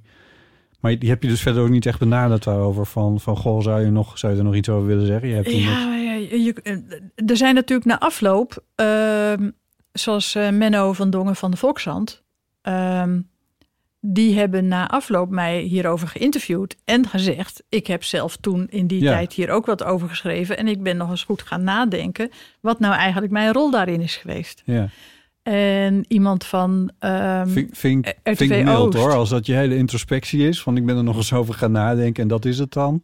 Ja, het, is, het ligt gevoelig, hè? Ja, precies. Ik ga daar ook nog wel eens met Menno over uh, doorspreken. Ja. Maar het is een beetje natuurlijk in het water ook verder gevallen... door die hele rel die bij de Volkskrant... Uh, Ja. door dat artikel is ontstaan, volledig nou, buiten door het zijn. Artikel, maar door de illustraties. Door de illustraties, ja. En uh, hij was daar ook behoorlijk van, uh, van de kaart. Het was voor niemand een heel erg uh, uh, dijenkletser, zeg maar. Nee. Dus, um, dus dat, ja. Maar er zijn verschillende journalisten die... Uh, Heb je er last van gehad, van, dat, uh, van de ja. tekening? Ja? Ja, ik vond het verschrikkelijk, ja. ja. ja. Moeten voor wie het gemist heeft. Oh ja, ja, voor wie het gemist ja. heeft. Het, was, uh, het, het, het, ging, het hele stuk ging natuurlijk over... Was, of die teken, er was een illustratie bij jouw interview gemaakt... waarin Maurice de Hond werd afgebeeld met een soort, als een soort marionettenpop. En dat is eigenlijk een beeld van... de uh, van ja, dat heet dan de Eeuwige Jood, vreselijke naam. Maar goed, in ieder geval. En dat is een beeld uit de... Nou, ongeveer de nazi-tijd, zullen we maar zeggen. Dat, dat, tenminste, daar reflecteert het heel erg aan. Althans, de Volkskrant zegt dat de illustrator in kwestie dat niet wist... Maar goed, het was voor mij wel zo'n beeld waarvan ik dacht... oh ja, dit herken ik wel als zodanig, helaas. Ja, nou kan ik je verklappen dat mijn uh, geliefde echtgenoot uh, deels Joods is... en toch ook al uh, vijfendertig jaar met mij samenleeft. En ik, ik zag het helemaal meteen. Die afbeelding was gewoon, ja, d- dat leek... Maar toen, maar toen lag je al op de mat... Ja, toen lag hij al op. De, ik zag het in de krant. Ja, precies. Ja, ik zag het. Anders was het natuurlijk... Had, had, nee, nee, had ik dat wel tegengehouden. Ja. Um, maar uh, mijn, mijn geliefde echtgenoot... die uh, half Joods is... en die uh, archetypische beelden niet kent...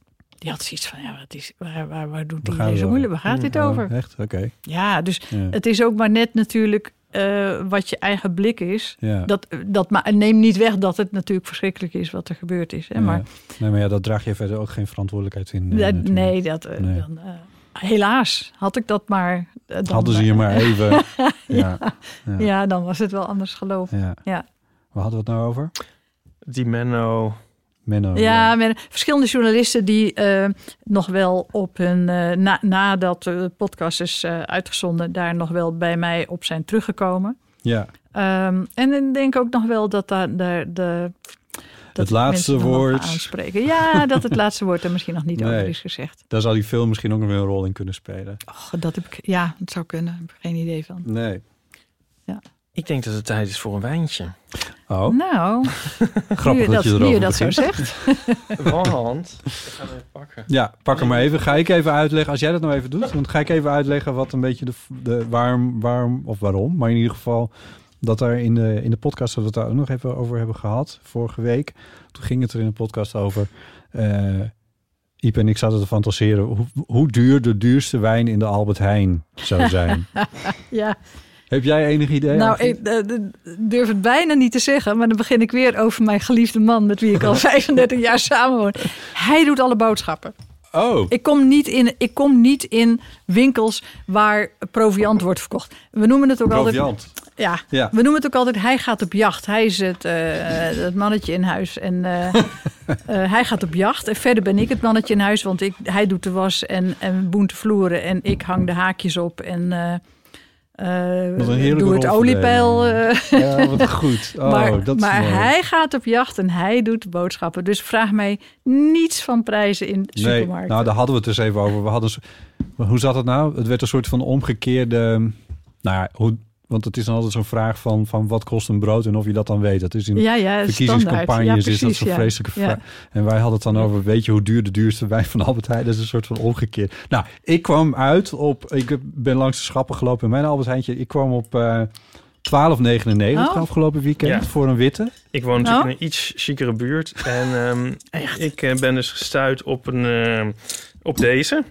De Antonin Rodet... Saint-Veral, weet ik veel. Um, en deze is, uh, ik moet het even bijpakken hoor, veertien negenennegentig. Zo. Ja. Dat heb je er ook daadwerkelijk op stuk geslagen. Ja, dat heb ik er helemaal op stuk geslagen. Dat heb je voor ons ogen. Ongelooflijk. Die, die ja, gaan wij nu nuttigen. Ik kwam, ja, ik kwam er eigenlijk op omdat ik iemand dus um, zag pakken, zeg maar de duurste wijn uh, uit een soort ooghoek. En toen was ik helemaal in shock van dat zou ik nou nooit doen.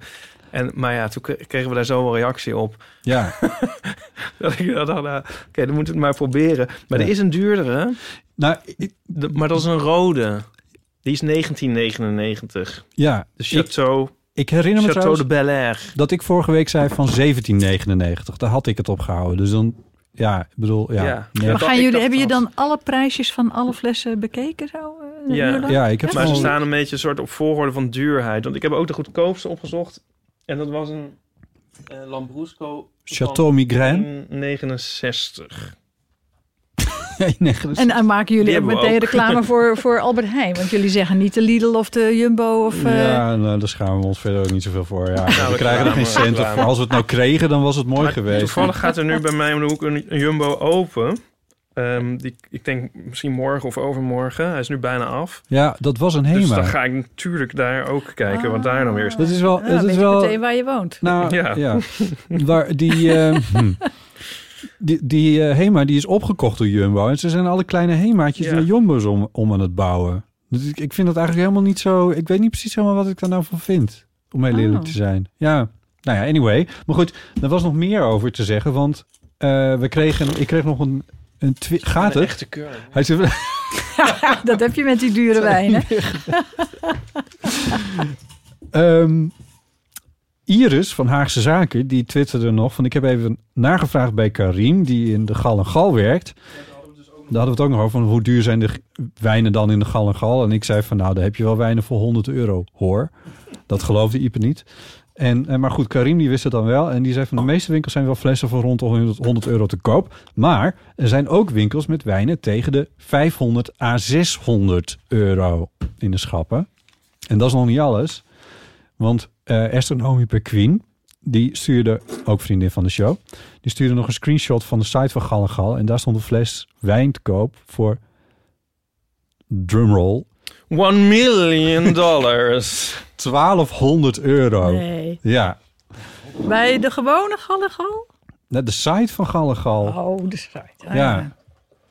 Maar goed, ik vind ja, dit eigenlijk ja. ook al magisch... dat je veertien euro negenennegentig hebt uitgegeven voor Ongelooflijk, een wijntje. hè? Ja. ja. Um, Leuk dat je ook een glas voor mij hebt meegenomen. Ja, ik ga een glas pakken, maar alle glazen zijn vies. Dus ik dacht, ik ga oh, het ja. even vragen... voordat ik er eentje ga ja, omspoelen. Ja, precies. Nou, um, weet we je, hebben ook geen mijn... echte wijnglazen. Ook zo nee, stom. Dat hier niet. Ja, in de, het is we een cadeautje de voor de volgende gast dan, ja, denk ik. even ik, een oproep. Nee, blijf zitten, Ipe. Ik, uh, ik ga zo wel eventjes mijn water opdrinken... en dan komt het wel goed. Wat gaat hij nou doen? Hij gaat een nieuw glas voor je omspoelen. Ach, nou ja, dat is toch ja. ook wel weer heel vriendelijk. Hé, hey, Annegriet, er was nog iets. Onafhankelijk van de mediazaak dan. Uh, namelijk, um, jij mailde nog van dat jij ook onderdeel bent van de Friese ja. diaspora of de diaspora. Het is maar net, ik weet niet precies hoe je dat moet uitspreken, maar... Ja, uh, ik zeg ook wel diaspora, maar ik zei vroeger diaspora. Ja, ik hoor het op de radio in alle mogelijke varianten. Um, maar um, we komen bij dat Friesland. Ja. En van, van waar bestoot er in? Ik bedoel, maar jij spreekt nog Fries, ik niet. Jij spreekt geen Fries? Nou, maar je verstaat het wel. Ja, ik heb zes jaar in Leeuwarden geboren. Ik ben in Leeuwarden geboren. Oh ja, maar daar heb ik zes jaar gewoon. Maar ja, dat is gewoon stadsfries natuurlijk. Ja, daar spreken ze niet echt Fries. Nee, daar spreken ze niet echt Fries. En mijn, mijn ouders zijn, uh, ik zeg altijd maar, arbeidsmigranten. Dank je wel. Die zijn... Uh, arbeidsmigranten? Ja, die zijn van Friesland, waar mijn vader geen droog brood meer kon verdienen, zijn ze naar de Randstad verhuisd. Dus ah. wij zijn... zeg maar, uh, arbeidsmigranten uit de jaren, begin jaren zestig. Oh. en uh, zijn naar de Randstad gegaan. Ja. Maar Hoe, hoe oud was je? Ik was zes. Oh, je ja, was zes toen je het Friesland verhuisde. Oh, ja, ja, dus heel... Maar mijn vaders familie uh, was uh, volledig Friestalig. Dus als hij met hen aan de telefoon hing... of uh, als ja. we op familiebezoek waren... dan werd er wel... Fries gesproken. Dat gebeurde natuurlijk niet zo vaak dat meer dat we op bezoek kwamen. Weet je, we waren toch wat minder mobiel toen ja, dan nu. Ja, weet je? Ja. Maar uh, dat, da- daardoor kan ik gek genoeg wel Fries verstaan. Voor mij is Fries geen uh, onbegrijpelijk geluid. Nee. en als jij Fries praat, dan, dan denk ik, ja, waarom verstaan anderen dat nou niet? Dat nee, dat heb ik ook van. altijd. Dat snap ik ook echt geen flauw van. Verstaan doe ik het eigenlijk ook nog grotendeels, geloof ik. Ja. Al wel, nou, als jij zo'n column raadt. Wat is proost op zijn Fries? Tjoch. Echt tjoch. tjoch. Maar Ipe klinkt ook wel een beetje Fries, toch? Ja, dat klopt, ja. dus? Ja, tot mijn teleurstelling eh, ben ik niet Fries. Tot mijn teleurstelling. ja. Ja. Nee, het is altijd, ja... Uh, nee, ik ben, ik ben geboren in Rotterdam. Ja, is ook leuk, hoor, Rotterdam. Ja, dat is ook leuk. Ja. Okay. Nou, ik vind het wel echt, echt heel jammer dat mijn ouders uit Friesland weg zijn gegaan. Want ik vind het toch... Kijk, ik ben in Dordrecht verder opgegroeid. Niks mis met Dordrecht. Maar ik vind het uh, cooler om te zeggen... ik ben Fries dan ja. ik ben Dordtenaar. Dat vind ik nou ook. Oh ja. Oh, dat vind ik, bedoel, ik wel. Sorry. Ja, jij bent... Ik zit in mijn... Ja, nee, klopt. Uh, nee, ik heb al heel veel familie in Dordrecht dan toevallig ook weer. Oh, maar kijk, je bent het, bevooroordeeld. Ik vind uh, uh, het accent niet zo mooi. Nee, het is echt geen mooi accent. Nee, nee het is echt geen... Oh, dit ken ik niet. En in de tijd dat ik opgroeide, daar van mijn zesde tot mijn uh, zeventiende, totdat ik, dus lagere school en middelbare school, was Dordrecht, net als trouwens alle steden in, in, in Nederland, zwaar vervallen. Somber, donker, vervallen, koud. Ik had hmm. muziekles in het Hof, wat nu gewoon, weet je, het Statenhof, dat is het mooiste. Nou, dat was toen een griebenzooi waar het altijd koud was, waar je altijd koude vingers had. Ik weet niet, dus dat is een beetje wat ja. ik, wat ik uh, voor... Uh, en het is een prachtige stad natuurlijk, ja. maar dat was het met toen. Met de haven, met, ja, met getij en uh, alles op en raam. Ja, ja, ja. ja. Nou, het, het strookt wel een beetje met mijn uh, waarneming. Wij gingen vroeger altijd op zondagmiddagen dan naar Dordrecht en... Uh, daar werden we altijd een beetje uh, depri van. Kijk. ja, ja, niet van de familie zelf overigens. Die was heel leuk, maar ja. Ja, het was ja. Uh, een lastige... Ja, en het is, het, is, het is nu een hele mooie stad. Maar ik ben herboren in Amsterdam. Herboren? Ja. ja ik ben ging, hier op ging je hier studeren? Ja, eerst in Leiden, nog drie jaar. En toen ben ik, uh, heb ik alles in het werk gezet om maar in hemelsnaam in Amsterdam terecht te kunnen komen. Oh, wat gelukt is. Waarom wou je dat zo? Nou ja, ik was in Leiden geplaatst door de plaatsingscommissie. Dat had je vroeger, dus je had geen keus. En ik uh, heb toen een, uh, voor mijn um, doctoraal pedagogiek heb ik dan in Leiden gedaan. Wat natuurlijk het koorstad bij uitstek is. En ik heb een leuke tijd gehad hoor, maar niet bij het koor. Hmm. En daarna heb ik een studierichting gekozen die alleen maar in Amsterdam kon. Ik wou gewoon in Amsterdam terechtkomen. Die koos je omdat je dan in Amsterdam... Ja. Oh, wauw. Ja. En het was ook nog wel eens de studierichting die me enorm aansprak. Welk studie, welk studie was dat? Sociale pedagogiek. Dus, uh, oh ja. Ja, maar uh, ik, ik moest en zou in Amsterdam terechtkomen. En ja. wa, wa, wa, waarom werd dat zo'n zo'n revelatie daarna alsnog? Bedoel, je wilde het al heel erg graag en toch zeg je dat je er ook nog bent herboren. Ja, ik kwam terecht in het grootste, in een enorm kraakpand in de binnenstad van Amsterdam. Oh, en daar ben welke? Ik gewoon het N R C Handelsblad. Oh, N R C-gebouw. Aan de, aan de Nieuwe, nieuwe Zijds. Ja, ja. ja. ja, dus uh, de koningin, uh, dat waren mijn overburen. ja, en dat was natuurlijk van, ja, dat was, was een fantastische tijd. Ja. En, en daar ben ik, ik weet ook nog, Peter Gielen, ik heb er ook een film over gemaakt, De Passanten, over dat gebouw. En daar zit onder andere de legendarische Peter Gielen in. En Peter Gielen zegt ook in mijn documentaire, ik ben opnieuw geboren aan de Nieuwe Zijds Voorburghal in Amsterdam. En toen dacht ik, ja, daar heeft hij helemaal gelijk in. Waarom was dat zo'n hergeboren worden dan? Ja, omdat je daar uh, als uh, eenentwintigjarige in een tijd dat... Weet je, mijn... mijn, mijn uh, moet ik dat zeggen? Uh, klinkt misschien een beetje gek, maar het, toen ik ging studeren... vond mijn moeder dat eigenlijk maar heel erg raar. Überhaupt, studeren. En toen ging ze uiteindelijk toch akkoord... Omdat ze dan dacht van, nou ja, dan kan ze in ieder geval kennis maken met een notaris, arts of uh, advocaat. Want als meisje, en dat is echt niet zo lang geleden, hè? Ik bedoel, d- nee. idioot natuurlijk. Maar ja. als meisje, ja, wat moet je nou gaan werken? Je gaat op een gegeven moment trouwen, kinderen krijgen. Dat is nog mijn voorland geweest. Want nu beginnen de luisteraars onderhand wel uh, te denken te hoe oud ik ben. Ja, van, ja. van eerst ja. horen. Ja, nou, het valt reuze mee hoor. Ik ben helemaal nog niet zo heel erg oud. Maar nee, het in is... de jaren zestig ben je als zesjarig meisje uit Friesland verhuisd. Ja, dat daarom. Heb ik onthouden. Dus ja, nee, daarom. Dus ja, zit ik zit hier niet als een oude taart. Maar, maar het, zo kort geleden is dat, dat is eigenlijk de boodschap. Het lijkt heel lang geleden, maar het is helemaal niet zo lang geleden. Dat dat werd verwacht van jou als... Dat dat werd verwacht. En ja. toen ik in Amsterdam terecht kwam, in zo'n enorm kraakpand met alle, waar, waar het gezinsbestaan helemaal geen nee. optie werd gevonden. Want je had dat ook helemaal doorleefd zelf, van dit is mijn voorland. Dit, ik ga kinderen krijgen, trouwen met een... Ik wist wel dat dat niet mijn voorland was, maar ik wist niet hoe. Ah, ja. Hoe dat dan moest. Of ja. ik, het is niet eens dat ik dat nou zo bewust was. Nee. Maar, maar jij doet heel verbaasd, maar ik hoor ook echo's van jouw eigen leven. Uh, Zeker, botten. Ik doe gespeeld verbaasd. Ik ben journalist die precies, hè? Daar schaam ik me niet voor. Ja, hoe oud ben jij dan? Ja, precies. Uh, en maar ja, nee, kwam, je, kwam, nee, kwam je uh, in die tijd ook al in Frankrijk bijvoorbeeld? In het, in het krakersbolwerk waar je uiteindelijk... Ja, ik was, uh, ik, ik was... Ik werkte toen... Ik werkte toen... Nee, sorry. Ik studeerde. Maar ik deed in... Uh, in alle extra uren, twintig uur per week of zo, deed je toch wel in de actiebeweging in die tijd. Ik in ieder geval. En ik was, uh, uh, ik deed de Vrije Keizer. Dus ik maakte opnames voor de radio, de Vrije Keizer. Dus als er een kraak was, zoals het pand Frankrijk, in negentien tweeëntachtig is dat gekraakt, dan was ik daarbij om daar verslag van te doen. Nou, heb je de kraak van de Trut ook uh, verslag gegeven? Daar was ik niet bij. Ah, ja. Nee, daar ah, ja. was ik niet bij. Ja. Klopt. Maar uh, ja... Wel bij, ja. Als radioverslaggever? Ja, nee, ik snap wat je bedoelt. Nee, daar was ik toen niet bij. Nee, nee, je was er niet bij, maar jij was radioverslaggever. Nee, wel nee, dat was gewoon radio. De Vrije Keizer was gewoon onze piraat. En uh, ja, dat is wel een heel ander verhaal. Maar dan gingen we met één keer in de week met de zender fietste ik door de stad naar ja. uh, de plek waar we dan gingen uitzenden. Ja. Die zender was zo illegaal als wat. En die zat in een plastic zakje. Een draagtasje. En dan zette je die neer en dan ging je uitzenden.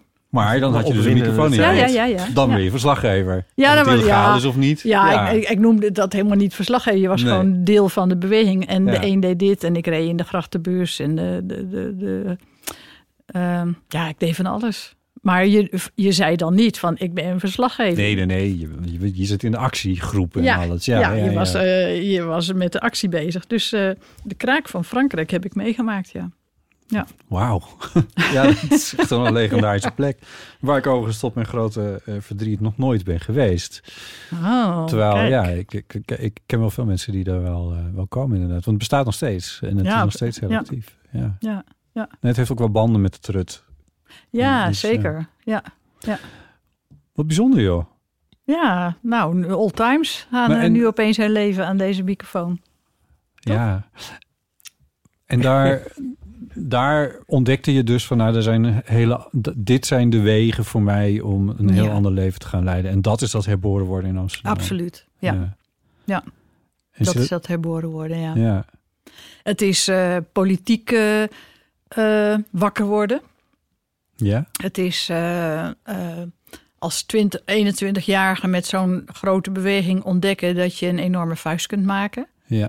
Het is uh, niet meegaan met de gebaande paden en het establishment. Uh, het is ontdekken hoe pers en media werken. Daar was ik toen al mee bezig. Want ik heb veel ook in uh, pers te woord gestaan voor dingen. Bij uh, van alles en nog wat. Dus, je was een beetje woordvoerder voor de krakers. Mm, nou, er bestonden geen woordvoerders. Hè. Dat was per actie en per keer. Maar omdat wij in dat Handelsbladgebouw m- heel vaak midden in de belangstelling stonden... kwam er heel vaak pers bij ons langs. Ja. En uh, ja, dan stond je die te woord. Dus ik heb daar wel veel van geleerd. Ja. ja. En dat ben je eigenlijk niet meer kwijtgeraakt. Je maakt nu nog steeds mediakritische ja. stukken. Ja, ja, het heeft me wel. Het heeft me echt gevormd. Die jaren ja. hebben me echt gevormd. Ja. En uh, uh, op een bepaalde manier natuurlijk. Dat je. Ik, ik ben nog steeds wel activistisch. Ik begrijp nog steeds eigenlijk niet. Uh, kijk, je kunt dat niet je hele leven blijven. Maar als ik nu zie hoe het in de, in de stad Amsterdam toegaat... dan kan ik echt wel janken. Ik vind het echt verschrikkelijk hoe het op dit moment is. Met die huren, met de hoogte van de huren. Met Airbnb. Um, en dan denk ik, wat zijn we toch allemaal een makke schapen geworden. Ik snap er helemaal niks van. Je hebt, uh, ik zag een film van je, die ging over de eioevers. Oh ja. En over, de, ja. over wat we bij... in Noord, maar vooral ook aan de zuidoevers van, van Amsterdam... wat daar allemaal gebouwd wordt en hoe dat gaat. Uh, dus rondom uh, de, uh, de Zwijger, zeg ik automatisch. Maar hoe heet dat, uh, dat pakhuis wat daar staat? Uh, bij de, de Jansjeverbrug. Ja, Pakhuis de Zwijger. Pakhuis de Zwijger, ja. Ja, dat, ja, ja. Pakhuis de Zwijger ja. natuurlijk. Ja, het is niet een film ja. van mij. Hè. Er is, uh, de, verschillende mensen hebben vijfentwintig jaar lang... die ontwikkelingen van die eioevers ja. gefilmd en gevolgd met de camera... omdat ze wisten, dit gaat gewoon zo'n transformatie worden. Echt een, uh, ja, een, een andere stad. En die hebben dat gewoon in opdracht mede van het uh, Stadsarchief... Ja. hebben ze dat uh, bijgehouden. Ja, want...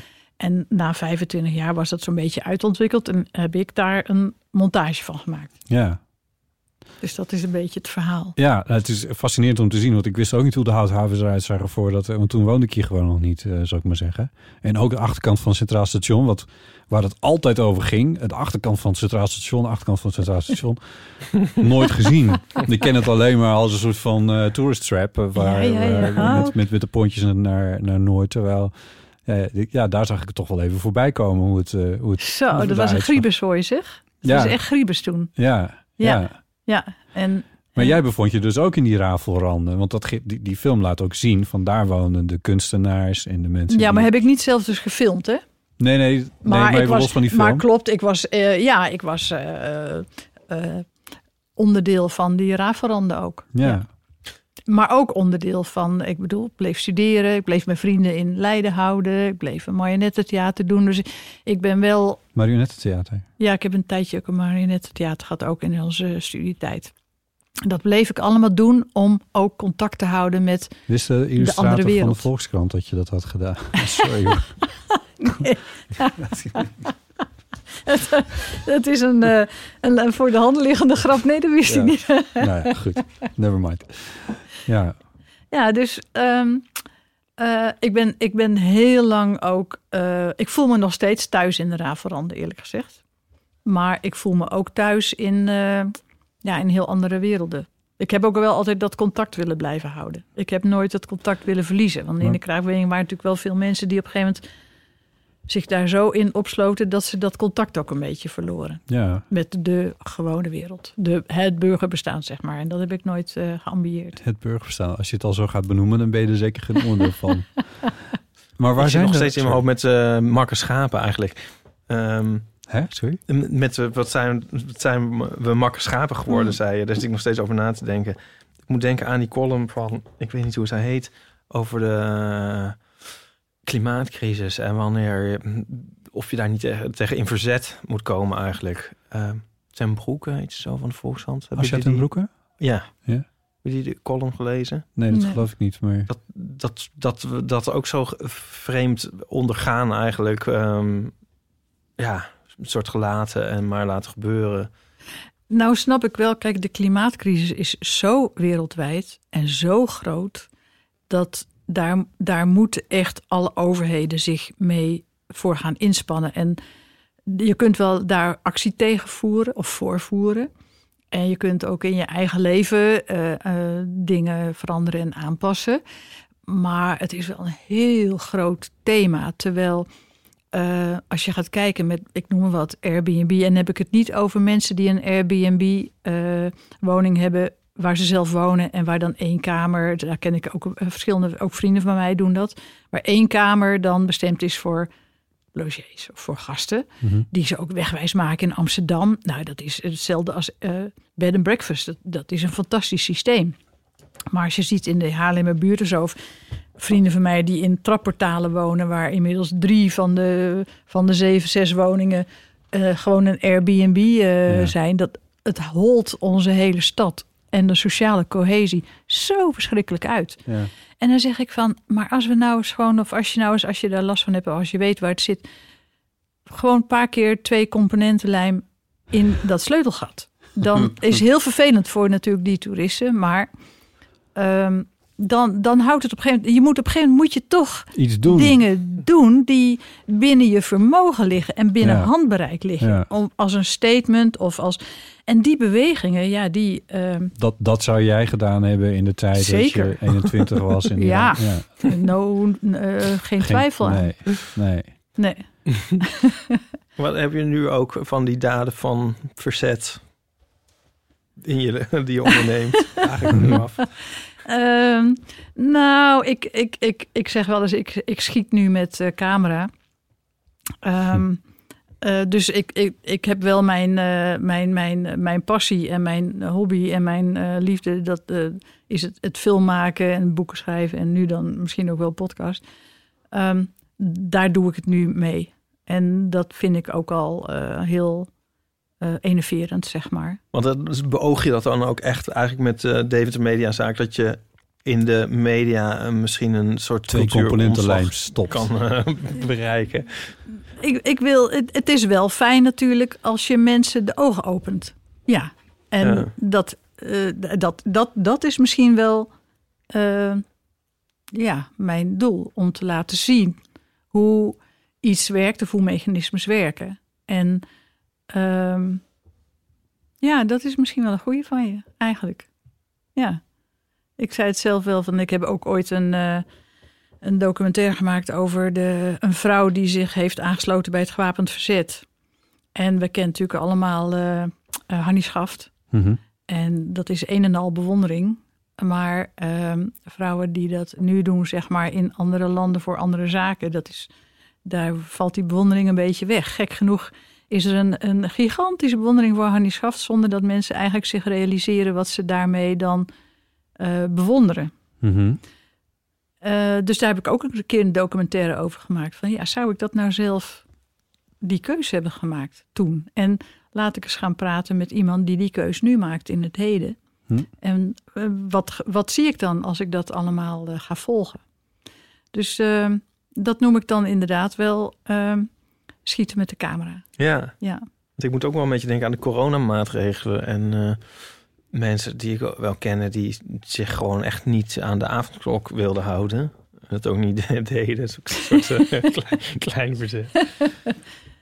Uh, ja, nou ja. Of, ja, maar de, goed, dat is natuurlijk ja. een heel andere discussie. Maar de avondklok, ik ben, ik ben helemaal niet zo uh, gezagsgetrouw. Maar dit is zo'n groot, uh, com- complexe uh, geheel om zo'n pandemie eronder te krijgen, dat als, als iedereen op zijn eigen manier gaat rebelleren, mm-hmm. ja, dat, dat vind ik onnodig. Ik bedoel, ik ben ook niet gaan rebelleren hiertegen. Nee. Ik loop daarin behoorlijk in de pas, omdat ik denk, nou ja, dat moeten we toch met z'n allen wel gewoon klaren. En niemand weet wat de beste manier is en de beste stuurles staan aan wal. Ja, zeg het maar, als jij het voor te zeggen hebt. Ik ben het ook niet met helemaal maatregelen niet eens, weet je wel. Ik vind ook heel veel uilskuikers bij zitten of ondoordachte dingen. Maar ja, om daar nou allemaal te gaan rebelleren daartegen, dat is voor mij dan net weer een ander verhaal.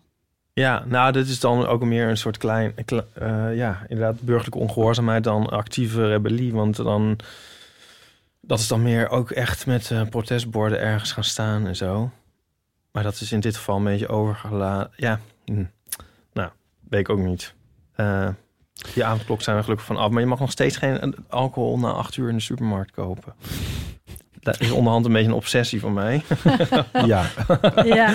En als je hem, dus, en als je hem dan... Waarom is dat nog? En als je hem dan om zes uur koopt? Ja, nee, kan, nee prima. Nee, maar het is gewoon, dat is toch, op zich vind ik dat wel vreemd. Dat is de basis nog van die maatregel. Maar goed, dit even terzijds niet het grootste dringendste probleem van deze tijd. Dat geef ik meteen heel toe. Heel van je, Ipe. ja. Ik hoop het ziek hem toch. Ja, nee, ja, je krijgt het niet mee. Ik, ik, ik zou nog wel iets willen vragen over die, uh, over die journalistiek ook. Waar je, uh, zeg maar, nou ja, hoe die mechaniek die daar. Want de, met corona moest ik er eventjes, nu, nu we over corona begonnen, moest ik daar even aan denken. Want um, ik vind het best wel een ingewikkelde van.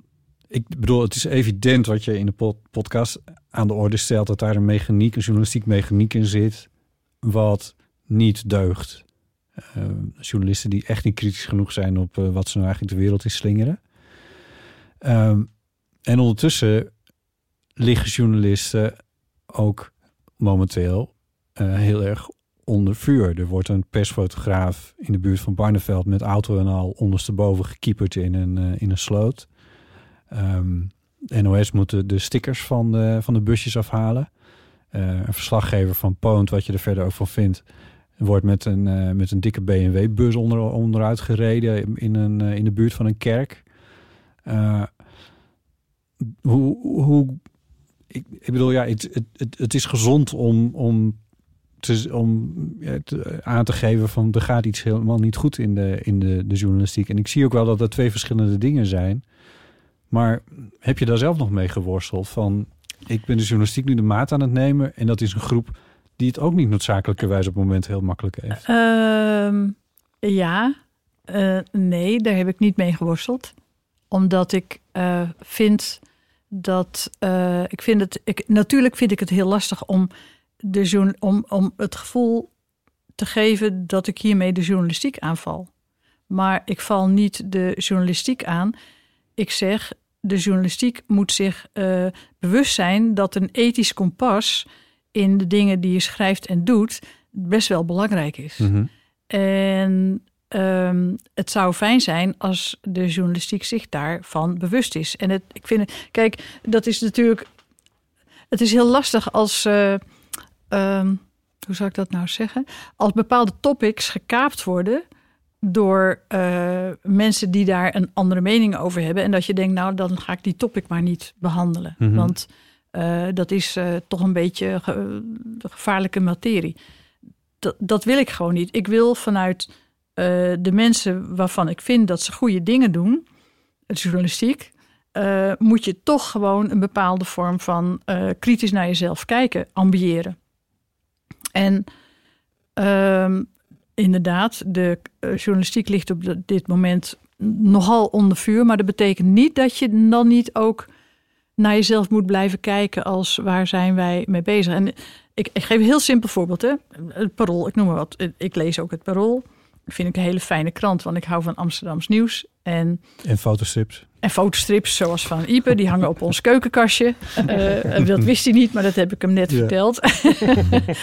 um, en dan staat er een... En ik heb bijna elke week wil ik eigenlijk wel een ingezonde brief sturen naar het Parool. Dat doe je natuurlijk allemaal niet. En dan staat er een kop van: in Engeland mogen ze wel op de terrasjes inmiddels zitten. Waarom niet in Nederland? Hmm. Waarom wij niet? En denk ik, dat is zo'n polariserende kop. Waarom zou je niet zeggen: in Engeland mogen ze op terrasjes zitten, nu wij nog. Het is, het is net een subtiel verschil. Ja. Maar wat ik heel vervelend vind aan journalistiek is dat het de polemiek en het, uh, het, het, het spreken in tegenstellingen en het, uh, ook het, het, het aanwakkeren misschien wel van tegenstellingen, dat dat een soort uh, uh, mode, ja, mode, modus vivendi is geworden. Dat, dat is hoe we dat dus doen. Dat je door tegenstellingen uh, uit te vergroten. Ik had, bijna, ik had eigenlijk een uh, voorbeeld voor jullie mee willen nemen van een, iets wat ik gisteren in de krant zag. En dacht van, dat is, dat is nou precies zo'n voorbeeld. Goed, dat hè, van die terrasjes is eigenlijk ook al ja. tekenend genoeg. Ja. Er staat, er staat niet iets, daar mogen ze het, wij willen ook, binnenkort mogen we misschien wel, maar waarom zij wel en wij niet? Hm. Dat is de kop. En, en, en, en daar, daar verzet ik me tegen. Dat vind ik gewoon niet goed. Om altijd maar die tegenstellingen te creëren en de polemiek. Journalistiek en polemiek lijken wel aan elkaar verbonden te zijn. En ik, ik geef heel veel oral history trainingen, interviewtrainingen. Dat, um, en dan, ik heb natuurlijk een bepaalde manier van interviewen. En dan zeg ik ook van, de journalistiek interview is een interview met uh, gekruiste degens. Dus je probeert die ander, je gesprekspartner, de journalist probeert die ander uit zijn tent te lokken, te prikken, te steken, quotes te ontlokken. Um, en bij een oral history interview, waarin je gewoon, het is een andere manier van interviewen, daarin wil jij eigenlijk die ander zo mooi mogelijk en zo goed mogelijk tot zijn recht laten komen. En zijn verhaal, of haar verhaal laten vertellen. Daarom noem ik mezelf ook geen journalist. Ik ben gewoon geen journalist. Ik ben niet van die, die gekruiste degens. Nee. En um, daar voel ik me ook gewoon niet in thuis. Dus ik ben echt van, laat mensen gewoon hun eigen verhaal vertellen. Dat is misschien ook een beetje een antwoord op een van de vragen die. Uh... Ja, ja, een eerdere vraag. Ja. ja. Um, ja, en wat jij zei van, doe je nu de journalistiek niet een beetje tekort? Nee, want voor mij is journalistiek is een van de belangrijkste bewakers van uh, onze, uh, onze democratie. Mm-hmm. Maar wie bewaakt de bewakers is natuurlijk altijd een legitieme vraag. En de journalistiek moet zichzelf wel um, ja, blijven bevragen. Ja. Um, en over, uh, ik, ik zal een, een heel ander voorbeeld geven. Er was uh, ook alweer tig jaar geleden uh, een, uh, een, een thai-bokswedstrijd, was, uh, bokswedst, uh, kickbokswedstrijden, thai-bokswedstrijden in de Jaap Edehal. En daar zaten een aantal uh, zware figuren. Die hadden de duurste V I P, uh, V I P uh, stoelen natuurlijk vlak bij de ring. En Wat gebeurde, er was een, een, Tom Haring was in. Tom Haring is gewoon de, de man die hier de, al die wedstrijden organiseerde. Die liep daar ook rond. En wat gebeurt er? Er zitten er al die vippers, die hebben, nou weet ik veel, hoeveel honderden euro's voor een kaartje betaald. En er komt een uh, cameraploeg met een crane. Een crane is zo'n stoel waarin ze op en neer kunnen. En die positioneren ze pal voor die mensen die die V I P-kaarten hebben betaald. En die pikken dat gewoon niet. Die zeggen, hé, hey, wacht eens even. Hoezo moeten jullie daar pal voor ons... We zien helemaal die... die uh, jullie staan helemaal in... Um, en die gingen omok maken. En ja, die cameraploeg wist, wist natuurlijk niet hoe snel ze daar weg moesten. Want het was niet een hele soepele uh, nee, moment, zeg maar. Dus die zijn heel gauw daar weggegaan. Ja. Maar als je ook maar... Wat, als je daar zeg maar uh, tien gezellige huisvrouwen of vrouwen had gehad. Huisvrouwen moet je mij nou horen. Mm-hmm. Dat is uh, het slechtste woord wat ik nu heb uh, kunnen gebruiken. Als je daar uh, niet, niet tien uh, bodybuilders had gehad, maar tien andere mensen. Dan waren die cameraploeg was daar echt niet weggegaan. Mm. Die meten zich natuurlijk toch een air aan van wij zijn belangrijk en wij gaan dit verslaan. Nou, dat aspect, daar moet je ook een beetje mee oppassen in. Uh, je, je moet je respect blijven houden voor de mensen die in diezelfde situatie zitten. En als journalist ben je gewoon niet boven... Je bent niet God, je bent niet boven de partijen verheven. Ook ja. al heb je dat gevoel wel. Nou, dat wou ik erover zeggen. Dit is heel grappig. Dit, ja, het is altijd leuk als er... Um, niet dat er nou dagelijks gebeurt. Maar je moet eens vragen aan mensen die wel eens thuis gefilmd zijn... Dan gaat er altijd zo'n beerput open. Oh, als er een kamerploeg over de vloer is geweest, bedoel je? Ja, de tv-ploeg wilde dan altijd van... Ja, het zou leuk zijn als het bureau aan het raam zou staan. En zo, en dan moet je alles verbouwen en zo. Dat ja. is het maar goed. Nou, ja, kijk, dat, ja, dat, dat kan, is ja, het, jawel, het kan maar, natuurlijk wel. Maar als je dat... Uh, ik zorg ervoor, als ik dat met mijn ploeg heb, dat daarna... alles precies op dezelfde plek terugstaat, dat de ijskast weer aangaat, dat weet je dat je je bent wel te gast bij iemand. Daar moet je ja. rekening mee houden. En ja. en een proleterig gedrag moet je daarin gewoon. Je verpest het dan voor journalisten na je. Ja. ja. ja. Of voor cameraploegen na je. Je hebt natuurlijk ook wel heel veel verschillende soorten journalistiek die misschien onderhand een beetje zo op één hoop. Uh, gegooid. Ja, zijn. We willen toch geen onderscheid maken nu al te veel of wel. Hè? Wil jij nu onderscheid gaan maken in al die verschillende journalistieke... Nou, uh, wil ik... Hoe bedoel je? Nou ja, het, ja, het bestaat. Maar nou, het maakt ook niet zoveel uit, maar... Um, ja, je hebt... Uh, heel zware onderzoeksjournalistiek en je ja, hebt ja, politieke ja. analyses en je hebt shownieuws, zeg maar. Ja, maar waar we het nu over hebben ja. is de actualiteitenjournalistiek. Ja. Onderzoeksjournalistiek is natuurlijk weer een heel ander verhaal. Die zijn ook veel minder op straat uh, bezig, maar de actualiteitenjournalistiek, ja. dat, dat is natuurlijk een beetje waar we het dan ja. over hebben. Ja. Willem Engel op, in uh, op één, zullen we maar zeggen. Ja, ja, ja. en kranten en uh, ja. Ja, zou de N O S niet ook gewoon, uh, nu kijk ik naar Botten, uh, gewoon eens wat droger weer eens moeten worden? Zou dat niet fijn zijn? Het is grappig, ik zat een uh, Medialogica aflevering te kijken, uh, waarin het ging over, um, nou ja, dat gaat natuurlijk over medialogica en ook over journalistiek heel erg. Maar daar zat Wouter van Schermburg in uh, en die... Uh, Die ging even los op... Uh, die, werd, die was gevraagd omdat zij natuurlijk... met name met Pim Fortuyn had zij een uh, akkefietje, zullen we maar zeggen. Maar ze is gewoon ze is kritisch journalist. En zij zei van... Nou ja, met, met toen Pim Fortuyn... Ja, hij werd natuurlijk hij werd doodgeschoten en daardoor... Maar zijn partij werd heel erg groot. En ze zei, dat is een kantelpunt geweest in... Uh, met name de Haagse journalistiek, waarin er veel...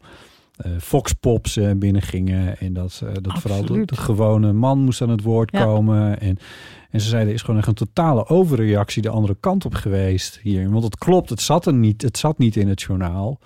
Maar het, en ze zei, ik vond het helemaal niks. En die Foxpops, daar moest ik ook helemaal niks van hebben. En ik vond het zo verfrissend om dat nou eens een keer te horen. Van ja. het, ik erger me dood aan die Foxpops in het journaal. Ja, je hebt er echt helemaal... Nee, ik ga even kijken wat er onder, nu op bijvoorbeeld op de N O S er staan zulke rare. Ja, nee, dan zie je geen Foxpops. Maar in het, als je het journaal kijkt, dan komt dat wel voorbij. En jij ja, moet het ah. droger worden, stel je de vraag. Ja. Um, Ja, ik weet niet. Het is een reden dat ik, het, dat ik de teletext-app nog altijd op mijn telefoon heb en op die manier nieuws mm. tot me neem voor een deel. Niet alles natuurlijk, maar dat is zo droog mm. als je het kan krijgen zo ongeveer. Ja. Uh, ja. Zonder plaatjes, met alleen maar tekst en ook nog binnen een bepaalde hoeveelheid karakters. Um, ah, ja, ik weet het niet. Ja. Ja, Foxpop. Nou, het is een interessante uh, analyse van Wouke, dat dat inderdaad met Pim Fortuyn uh, en de, uh, uh, ja, uh, er, erin is geslopen en nooit meer weg is gegaan. Nee. Terwijl, ja, wat er gezegd wordt is... En nu horen we iemand die zegt dat ze het niks vindt. Ja, ik vind het helemaal niks. Ja, en, uh, ja, ja nee, maar zij, zij zat echt volledig op jouw lijn ook van... je moet als journalist altijd kritisch blijven. En als, uh, als iemand... En, en dan kan hij nog duizend keer verkozen zijn... maar als iemand bullshit verkoopt, dan moet je het gewoon niet. Daar, daar moet je wat van zeggen. Dat is jouw taak. Dan moet je als... als, als uh, Als, uh, je, hebt een, je hebt een rol in de, in de democratie en je kan niet zomaar alles maar uh, op zender gooien. En er was ook een, een, um, iemand uit uh, Franssprekend België die, uh, die er ook heel fel over was. Over dat uh, Willem Engel dan in Op één had gezeten. En, en die, ze lieten dat hem zien dat dat gebeurd was in Nederland. En hij klapt gewoon die laptop be- bekant dicht. Zo van, mm. wat, wat is dit? Wat zijn jullie aan het doen? Dat kan, dat kan in een live programma? Dat kan echt niet. Dat kan gewoon niet. Je, dat kan je toch niet live... En wij in Nederland, en ze interviewden er ook Marcel Glaaf en, en nog wat N O S-mensen, die interviewden ze daar ook over. En die was zo van, ja, ja maar ja, dat, uh, als iemand dat vindt, dan moeten we dat, hebben we toch een taak om dat ook te laten zien. En uh, ook, uh, hoe heet hij? Bert, Bert Huisje van, de, van W N L? Heet hij? Ik weet even niet meer hoe hij heet. Volgens mij zoiets. Die, uh, die zat er ook in. En die is natuurlijk het bestel ingekomen met precies dat hele idee ook van ja, de stem van het volk en het moet rechtser en dat moeten we allemaal laten zien. En, uh, en die verdedigde dat eigenlijk nog veel meer. Uh, ja goed, dit is een aflevering van Medialogica uit april. Het is nu een maand geleden of zo. Ik heb niet het idee dat daar nog veel discussie over is ontstaan onder journalisten, om eerlijk te zijn. Mm. Mm. Dat vind ik wel een beetje jammer.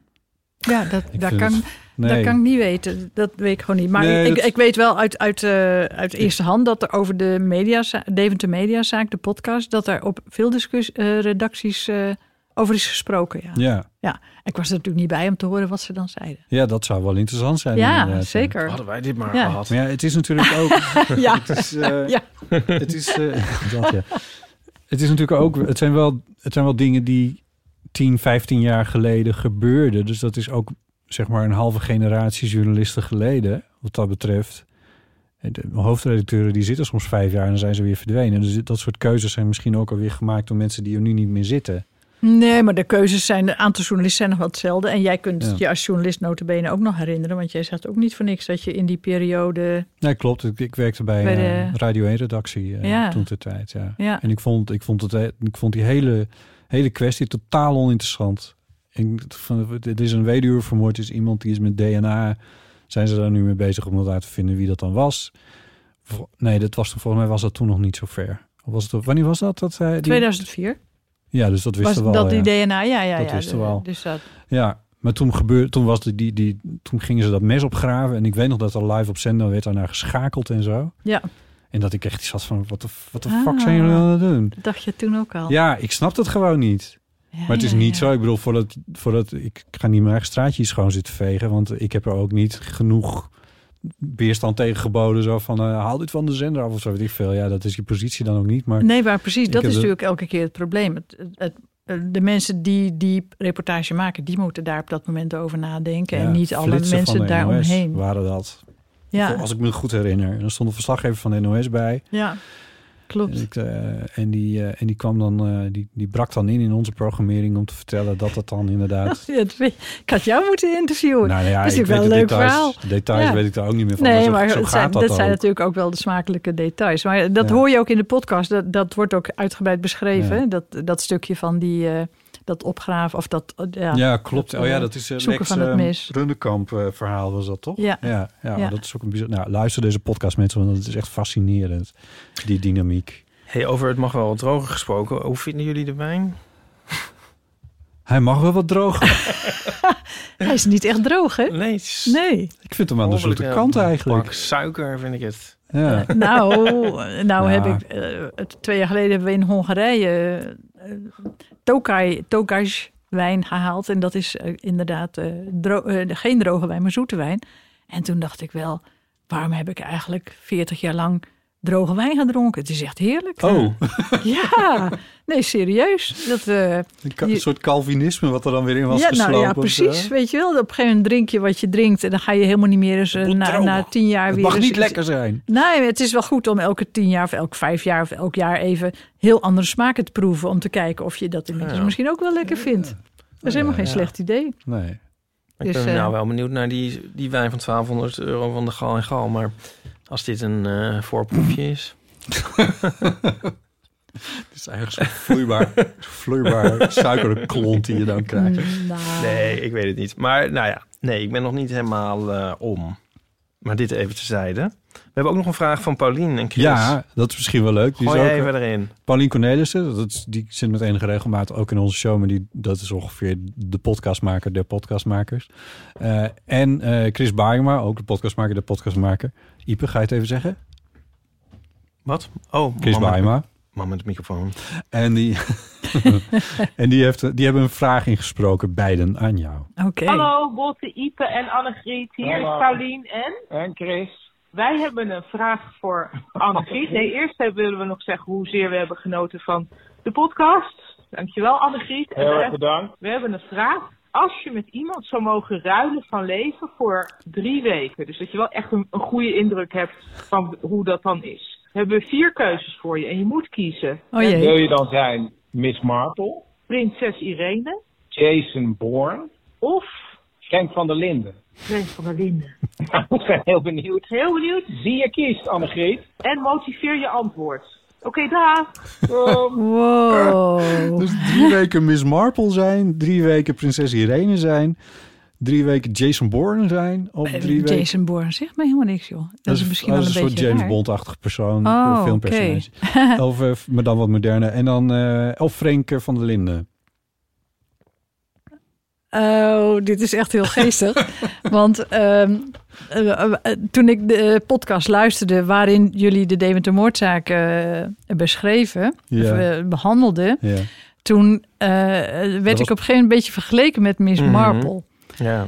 En dat vond ik werkelijk zo'n geestige vergelijking. Ik had daar, nou, dat was echt niet in me opgekomen. Maar ik vond het zo'n geestige vergelijking. Dus ik kreeg ook daarna van verschillende mensen... kreeg ik allemaal fotootjes van Miss Marple. Waar ik helemaal niet op lijk. Maar toen dacht ik wel... Oh, yeah. ja. Jouw modus operandi uh, lijkt je ja, dan ja, de modus operandi we, bespraken op. Jullie toen ja. inderdaad van... Iemand die net doet alsof ze uh, uh, zich van geen kwaad bewust is, bij wijze van spreken. Nou, Columbo is natuurlijk, of Columbo yeah. was ook, ja, is ook destijds zo. zo'n uh, anti-held uh, figuur. Maar uh, Agatha Christie was de eerste met uh, Miss Marple. Dus ik ga, uh, Paulien, ik ga voor Miss Marple. Ik vraag me af hoe die, Bourne, Frenk van der Linden en? Jason Bourne en uh, Prinses Irene. Oh, Prinses Irene. Ja. Zijn, zijn, zullen dan niet willekeurig gekozen zijn allemaal? Toch? Nou, dat ja. ben ik niet gewend van, uh, van, van, van Chris en Paulien. Nee. Die, die biedingen doen in, in priemgetallen, dat soort dingen. Ja. ja, nou ja, Prinses Irene is natuurlijk ook een interessant, uh, interessant iets... om uh, zeg maar uh, je eigen gang te gaan binnen dat verschrikkelijke koninklijke keurslijf... waar je heel zichtbaar bent en uh, toch... Uh, um, Ja, de, de, dingen doet die de samenleving en de maatschappij uh, ten goede komen. Dat kunnen we niet van iedereen op dit moment zeggen van het uh, leden van het Koninklijk Huis. Laat ik me even voorzichtig uitdrukken. Hmm. En, en Irene heeft dat toch elke keer wel op een hele bewonderenswaardige manier gedaan. Maar ik kan me daar in zoverre wel in verplaatsen dat ik de, haar niet drie weken zou hoeven zijn om dat te begrijpen. Dus dan... Ja, minder interessant. Ja, ja dus op, op een bepaalde manier daardoor minder interessant. Hoe interessant ja. ze ook is hoor, trouwens. Ja. Dus, uh, ja. En dat geldt ook voor Frenk van der Linden. En uh, die doet een beetje, ja, ook hoe ik denk. Dus dat, ik hoef me daar minder... Als interviewer bedoel je? Ja. Ja, ja. Dus uh, nee, ik ga voor Miss Marple. Ik hoop dat ik me genoeg heb... Uh, oh, ja. uh, huh? Dat ik genoeg argumenten heb gegeven. Geëlaboreerd. Maar is het, klopt het dus ook wel eigenlijk van je laat dan soms niet het achterste van je tong zien eigenlijk een soort in de montage confronteer je mensen eigenlijk. Dat klopt wel, ja. Ja. Ja. Ja. Ja. Ja. Ja, en hoe meer je mensen laat praten... Nou, dat is heel grappig. Ik heb die, uh, die oral history trainingen die ik geef. Uh, dat is soms aan vakgenoten, maar soms ook aan uh, leken, zoals dat dan heet. Die ergens in Gelderland en, uh, in hun... In hun historische omgeving, uh, dingen, mensen willen interviewen over landgoederen of over van hoe is het om van adel te zijn, of, nou, noem maar op. Hm. En uh, dan geef ik ze een tweedaagse training.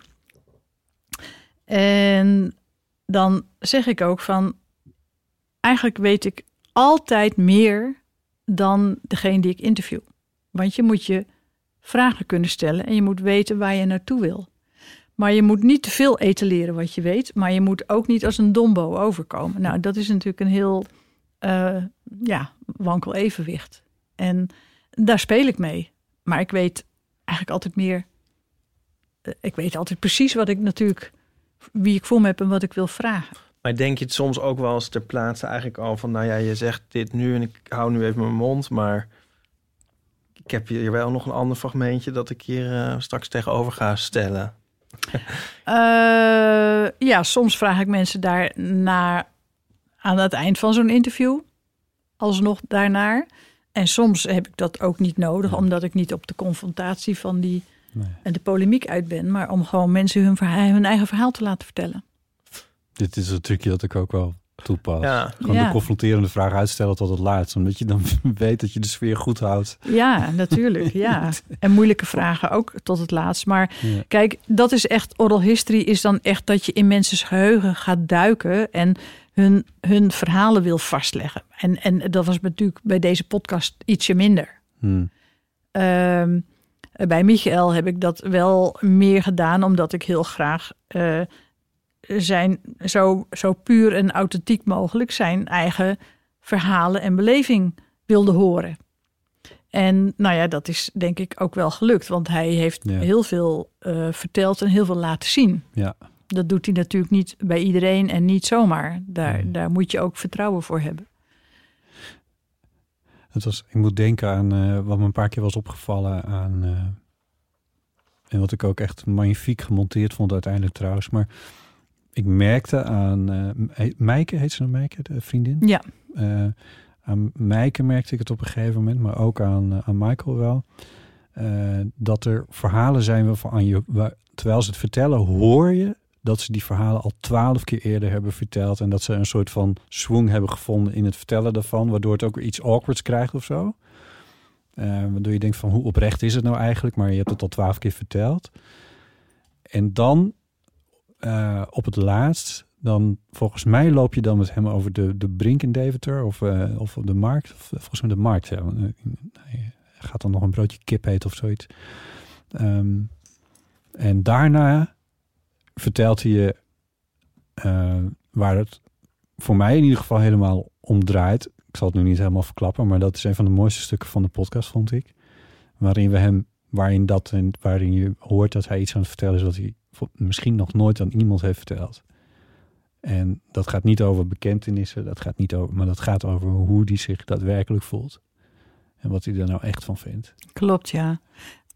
Dat is, dat is wel waar. Um, maar zijn herinneringen aan uh, zijn omgang met mevrouw Wittenberg, nadat haar man, ook een goede vriend van hem, was overleden, mm-hmm. die zijn... Die zijn wat mij betreft even puur en ja. even uh, onthullend. Omdat hij natuurlijk altijd wordt geframed als de moordenaar van. Mm-hmm. En daar hoor je al, ja, behalve, ja, kun je zeggen... ja, iemand kan liegen en iemand kan je voor de gek houden. En dat kan natuurlijk altijd. Maar de, de insteek is niet dat hij de moordenaar is. Want dat nee. is echt al op zoveel momenten duidelijk geworden. Dat zul je ook in die podcast horen. Dus dat, is wel, dat zijn wel verhalen die ook laten zien... hoe iemand aanvankelijk gewoon... in een, in een cul-de-sac terechtkomt. Terwijl je gewoon... Hij heeft ook verdriet gehad van haar overlijden. En hij is ook on, volkomen ontdaan geweest dat zij vermoord is. En vervolgens wordt hij gewoon, krijgt hij helemaal niet eens meer de kans om daarover te rouwen. Nou, dat, dat, alleen dat al. Dat hoor je daar ook in. Ja, als jullie bij het graf zijn ook bijvoorbeeld. Dan hoor je ook, dat ook, klopt, ja. Ja, ja. ja. ja. ja. ja bijzonder. Dan hoop ik maar dat we... we hebben zulke zware onderwerpen allemaal. Als mensen dit in bed liggen luisteren, dat ze niet denken van... Oeh, nou wordt het echt te zwaar voor me. No. Of, te, of te pittig, of te heftig, of de ja, politiek, of kom... de journalistiek. Of... Mag toch af en toe wel even? Ja. Het, uh, nee, ja, ik, ik ben erg onder de indruk van, uh, van wat je hebt gemaakt. En nu ik weet dat je die cursussen in oral history geeft... verbaast het me dat dit pas je eerste podcast is. Ja. Of moeten we zeggen... Daar ligt een hele mooie nieuwe toekomst. Ja, uh, het antwoord krijgen jullie uh, aanstaande donderdag. Oh. Heb ik uh, bij de podcastclub. Ja, oh ja. En uh, ja, dat is als mensen dit horen, is dat afgelopen donderdag al, maar ja. Maar het is al morgen. Als mensen ik weet niet wie, morgen, maar dus daar, daar, daar, nou, ja, daar, daar zijn de opnames donderdag voor en ja. daar kun je, daar ga ik daar dieper op in. Ja, oh ja, dat is wel goed. Ja, ja. ja. ja. Dat is, die podcast wordt gemaakt door Lieven Heremans, een goede vriend van de show. Dus uh, van harte aanbevolen. Dan hoor je ja. daar een soort van vervolg. De podcastclub, over. Daar zul je nog veel antwoorden horen over het maken van een podcast en hoe mij dat is bevallen en ja. hoe ik het heb gedaan. Oh, leuk. Nou, als ik het zo hoor, dan is het antwoord in ieder geval goed. Uh, dankjewel. ja, ja.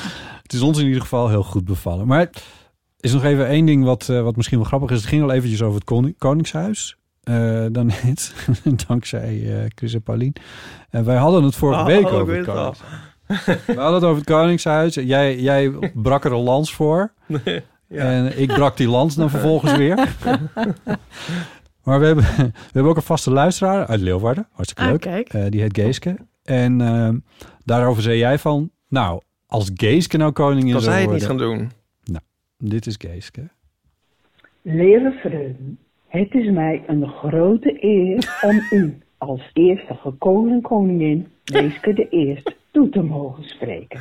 Uiteraard, geachte onderdanen, zat dit er altijd al in. Net als de Oranje Nassau's zijn de India's een oud adellijk geslacht van Friese afkomst.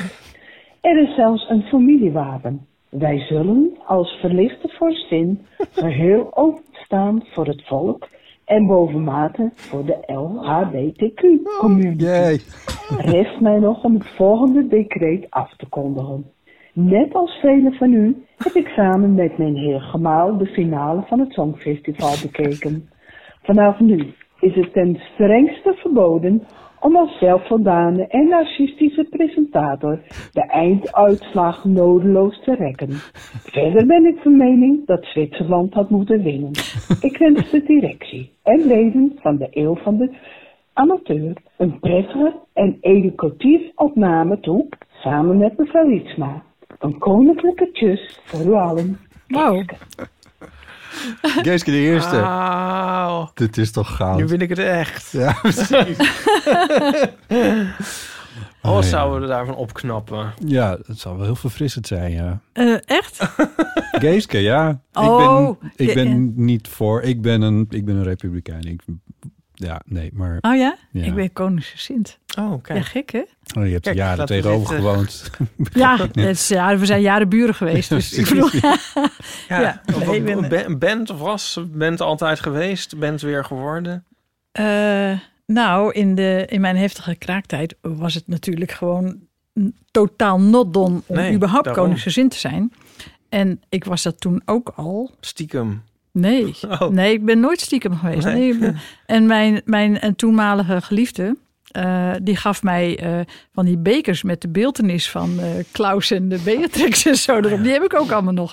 Dat dronk ik om, om mij te laten zien dat ik toch wel een hele rare mening had. Ja, ja uh, een vriend van mij is een beker van, van um, uh, Juliana en Bernard. En die, die blijft grappig, die beker. Ja, toch? Ja, ja. Maar goed. Ja. Kijk, we, we moeten al zoveel kiezen. Ja. En dadelijk moeten we ook oh. in referenda ook nog over wat allemaal niet kiezen. Laten we nou gewoon één familie hebben die we niet kiezen, maar die gewoon domme dingen mogen doen omdat ze gewoon het koningshuis zijn. Ja, Kijk ik kan er wel meer ja. over zeggen. Ja, hoor. Nee, ik kan mezelf niet herhalen. Ik, iedereen snapt het al. Maar al, ik denk niet dat een, een president, behalve als je zo'n Duits systeem hebt, wie weet er nou wie de Duitse president is? toch helemaal niemand. Nee, ik weet dat niet uit mijn hoofd, maar nee. Ik weet dat die bestaat. Ja. ja, die is er wel, maar die kennen we natuurlijk helemaal niet. Dus of je moet naar het Amerikaanse systeem, nou, dat, daar heb ik echt helemaal geen zin in.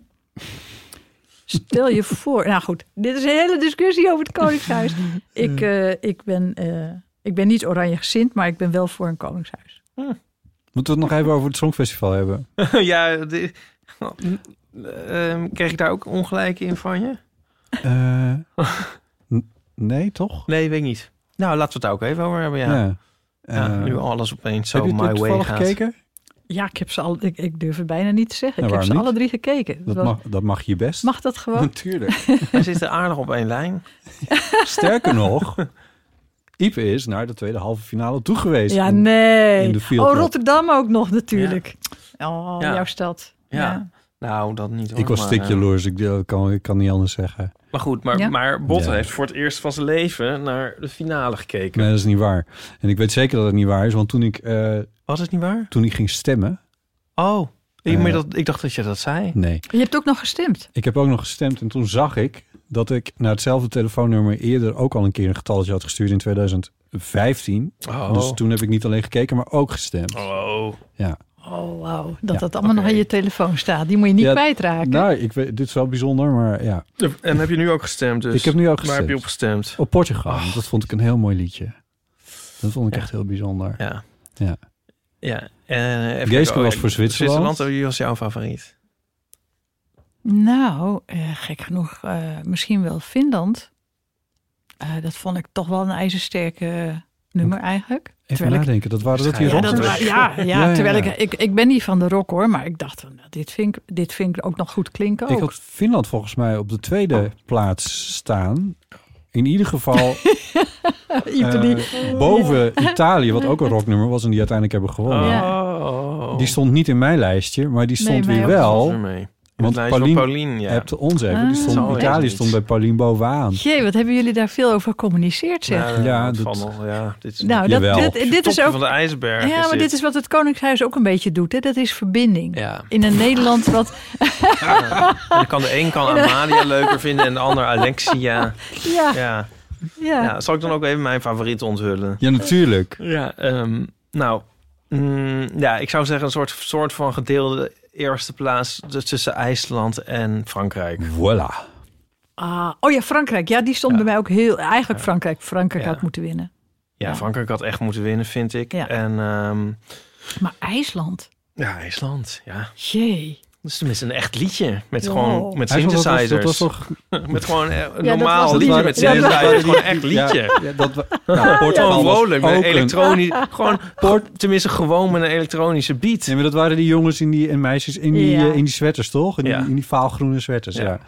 Die, uh, die in een hotelkamer ja, zaten. We've got ja. a good thing going. Het maakte niet veel indruk op mij. Nee, ja, maar, ja, ik vond het wel grappig in zijn nerdiness, maar verder uh, nee. Ja. En um, daarnaast Azerbeidzjan... en Oekraïne. Die ja, heb ik niet heen, recent herkeken. uh, uh, Matahari was dat, Azerbeidzjan. Oh ja. Echt? Matahari. Uh, en de Oekraïne was dat tot soort etnisch transnummer. Dat maar steeds, uh, ja, dat weet ik. Uh, dat maar steeds, uh, uh, die is uit de Friese diaspora. Ja. Die uh, maar steeds uh, sneller en sneller ging. Mm-hmm. Ja, dat, was, die vond, dat vond ik wel leuk. Want dat, ik, ik zat met een paar muzikanten ernaar te kijken. Dat was ook wel grappig. Mm, een stuk weer heel anders, ja. Ja, hey, hey, modulatie. Hadden we die al gehad? Nee, we hebben nog geen modulatie. Oké, okay, modulatie. Hey, versnelling. Hadden we dat al? Nee, dat hadden we ook nog niet gehad. Dus op die manier ging de discussie, weet je. Dat was ja, eigenlijk ook heel wel anders. Heel grappig. Ja. ja. Maar um, Frankrijk, want Frankrijk hadden we nog niet gehoord in de halve finales. Uh, werd een beetje gehyped hier en daar. Waardoor bij mij de verwachtingen... nogal hoog waren gestegen. Ook omdat het steeds werd gezegd... Edith huh? hey, Piaf, Edith hey, Piaf. Maar ze was echt heel goed. En toen viel het me eigenlijk ja? een beetje tegen. Ja, ja om, om, omdat maar nooit het aan het afkraken was naast je. Nee, dat nee? vond ik echt zelf. Oh. Soms vind ik dingen zelf. Oké. Ja. Maar jij had er hele andere ervaringen bij. Ja, ik vond, ik vond het echt heel indrukwekkend mooi. Gewoon echt heel mooi. En oh ja, want jij zei Zwitserland. En dat, dat snap ik ook. Um, Ik zei niet Zwitserland. Oh, sorry. Nee, uh, Paulien, Zwitser- sorry. Verwar uh, nee, me niet uh, met Paulien. Zei nee, Zwitserland. Uh, Paulien zei Italië. Uh, maar goed, Zwitserland is dan weer een soort van het liedje dat al de vorige keer al een soort van gewonnen had. Dan moet je... Oh, in die ja. zin snap ik soms ook wel dat, dat was iets Spanje, dan... toch? Spanje had echt weer zo'n... Uh, zo'n oh, arcade beladen. Nee, ja, nee. Nee, dit was notabene van de schrijver van Arcade. Het was gewoon heel erg arcade-achtig. Nee, ik weet wel wat Zwitserland was, ja. maar... Ja, dat leek er toch gewoon... Maar goed, dus dan kun je niet elke keer weer... Dus nou, in die zin is het ook wel weer goed dat... Maar ik vind het wel ook weer zo raar dat Ita... Bij Italië moest ik nog denken aan... Uh, de, eigenlijk ook aan de Amerikaanse presidentsverkiezingen. Dat ze dan met he, net de verkeerde inzending winnen. Uh, dus eigenlijk elke keer... Ik denk van... Uh, Hele goede vergelijking. Ik bedacht me laatst van... Als de Republikeinen... Als die een kandidaat hebben die wel oké okay is... Dan verliezen ze. En als ze een, een idioot sturen... Dan winnen ze. En dat vond ik nu een beetje met Italië. Mm. Die hadden... De vorige keer hadden ze Mahmoud met Soldi. Ja... Dat is gewoon een nummer dat had... Ja, dat had wel twintig keer kunnen winnen. Maar toen was het Duncan Lawrence. En nu komen ze hiermee. En nu winnen ze. Dat vond ik jammer. Oké. Okay. Ja, wat moeten we hierop zeggen? Hebben ze cocaïne gebruikt? Nee, ik kreeg een filmpje doorgestuurd van iemand die aan de hand van uh, de, het laatste avondmaal van Da Vinci, een, een, een kunsthistorica, die het perspectief van het laatste avondmaal vergeleek met uh, het, de, het shots van de tafel. Van, en uh, daaruit wist te concluderen... Uh, dat of Jezus cocaïne had gebruikt, of niemand heeft cocaïne ja. gebruikt. Of ze ja, een glas hadden laten ja. vallen. Ja, ja. En, um, een glas. Misschien kunnen de Weizenbergjes nog ja. eens een handschrift... En er is een dru- uh, ze hebben een drugstest ja. gedaan, hè? Oh, hebben ze een drugstest ja, gedaan? Oh, ja, en uh, die ver, was negatief. Dat, ja. een drug, dat, een, dat een rockband wordt afgerekend op drugsgebruik. Ja, ja. maar ik, ja. alle ja. achtergrondinformatie die ik erover hoorde... die sprak me ook niet zo aan. Ze hebben ook een nummer nog de tekst veranderd... omdat het uh, heftig was. Dat nee. vind ik ook niet zo rock'n'roll. Nee. Um, ja, en iemand zei van... ja, ze, um, maar goed, je had ook nog Finland. Maar als je dus een, een rocknummer hebt... en er is verder bijna geen rock... dan gaan alle rockstemmen gaan naar dat ene nummer. Terwijl alle... Maar ik wist niet dat er überhaupt rockers naar het Songfestival keken. Dus dat vond ik wel verrassend. Nee, dat snap ik ook. Ja, maar er zitten heel veel mensen... Nee. Heel veel chagrijnige mannen mee te kijken. En die denken... oh, nou, dan ga ik, daar, dan ga ik daarop stemmen. Oh ja. en, Zou het niet eerder ja. zijn omdat, uh, uh, omdat het een beetje doet denken aan... Uh, grote parties die allemaal al een jaar lang niet mogen. En dan, kijk, die, al, die, al die flatnummers, zoals ik dat noem. Flat, flat in de zin van een beetje... Ja, ja dat, dat is het duizend in een dozijn. Ook Matahari, een beetje toch wel. Maar zo'n nou, rocknummer dozijn, is... Maar er zijn, op die avond zijn er wel meerdere in dat genre. En daardoor komt, steekt het niet zo uit. En dat is denk ik een nadeel daarvan, inderdaad. Ja. En dan ja. als mensen al een jaar lang niet naar festivals zijn geweest. Ja. Dat zag je wel. Dat, het publiek in de zaal was ja. echt uh, heel enthousiast.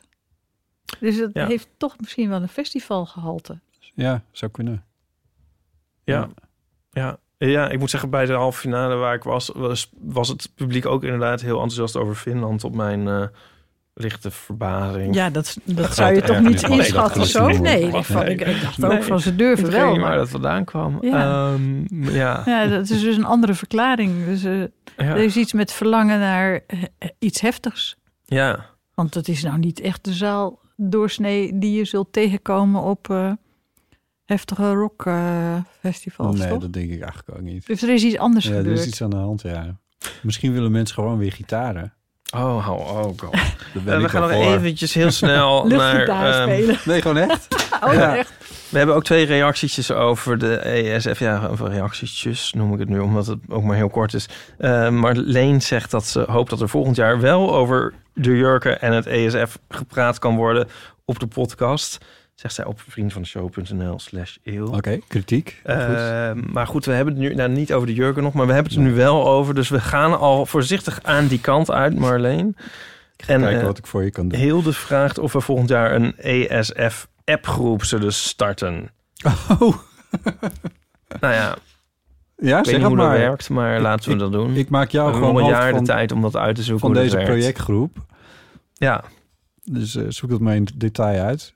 Ja. ja, Annegriet wil misschien wel meedoen. In, in Oeh, de moet ik wel even over nadenken. Nou ja, hoor. Als je zo'n fan bent, dan Nou, het is wel voor het eerst dat ik alle drie de afleveringen oh, heb uh, okay. gekeken. Nou, dat is eigenlijk helemaal niet waar. Ik lieg. Nee, ik kijk eigenlijk stiekem altijd. Ja, nee, sorry. stiekem altijd. Ik lieg.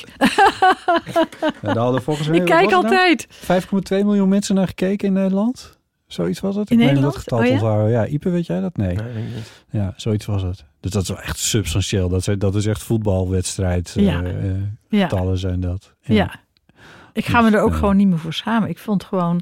Nee, dat zou ik uh, zeker niet doen. Nou ja, het duurt altijd wel lang. En het was wel heel veel flitswerk en flits en... Flits? Och, dat laatste ja. uur was echt een bezoeking. Oh, nee. Het duurde maar en het duurde maar. Dat is de hele... Dat is de hele... Dat is de hele pointe. Nou ja, de hele douze pointe. Ik snap ervan. het. Ik snap het. Ik snap het wel. Het duurde nog veel langer. Ja. Ik vind het juist elke keer denken van... Oh, wat gaat het opeens allemaal hard. Het gaat zo hard nu opeens. Vroeger ging elk land ging al, uh, alle punten helemaal uitspreken. Ja, nee, daar zijn we godzijdank oh, dat van heerlijk. Alsof de tijd leek stil te staan. Maar als je gewoon een half uur later begint met kijken, wat wij hebben gedaan, dan kun je soms doorspoelen. Wij hebben Matahari doorgespoeld. Oh. Want we dachten, nou... Dit... Ik ben even sprakeloos. Wow. En Zwitserland ook. Het is echt een openbaring voor mij. Zwitserland ook. Nee, je mag niet in de appgroep. Sorry. Oh, ja, nou, dit is, dit is natuurlijk een ontboezeming die ik uh, niet elke dag moet doen. Maar ja, we hebben Matahari, de, zeker de tweede keer, de eerste keer ook al gezien.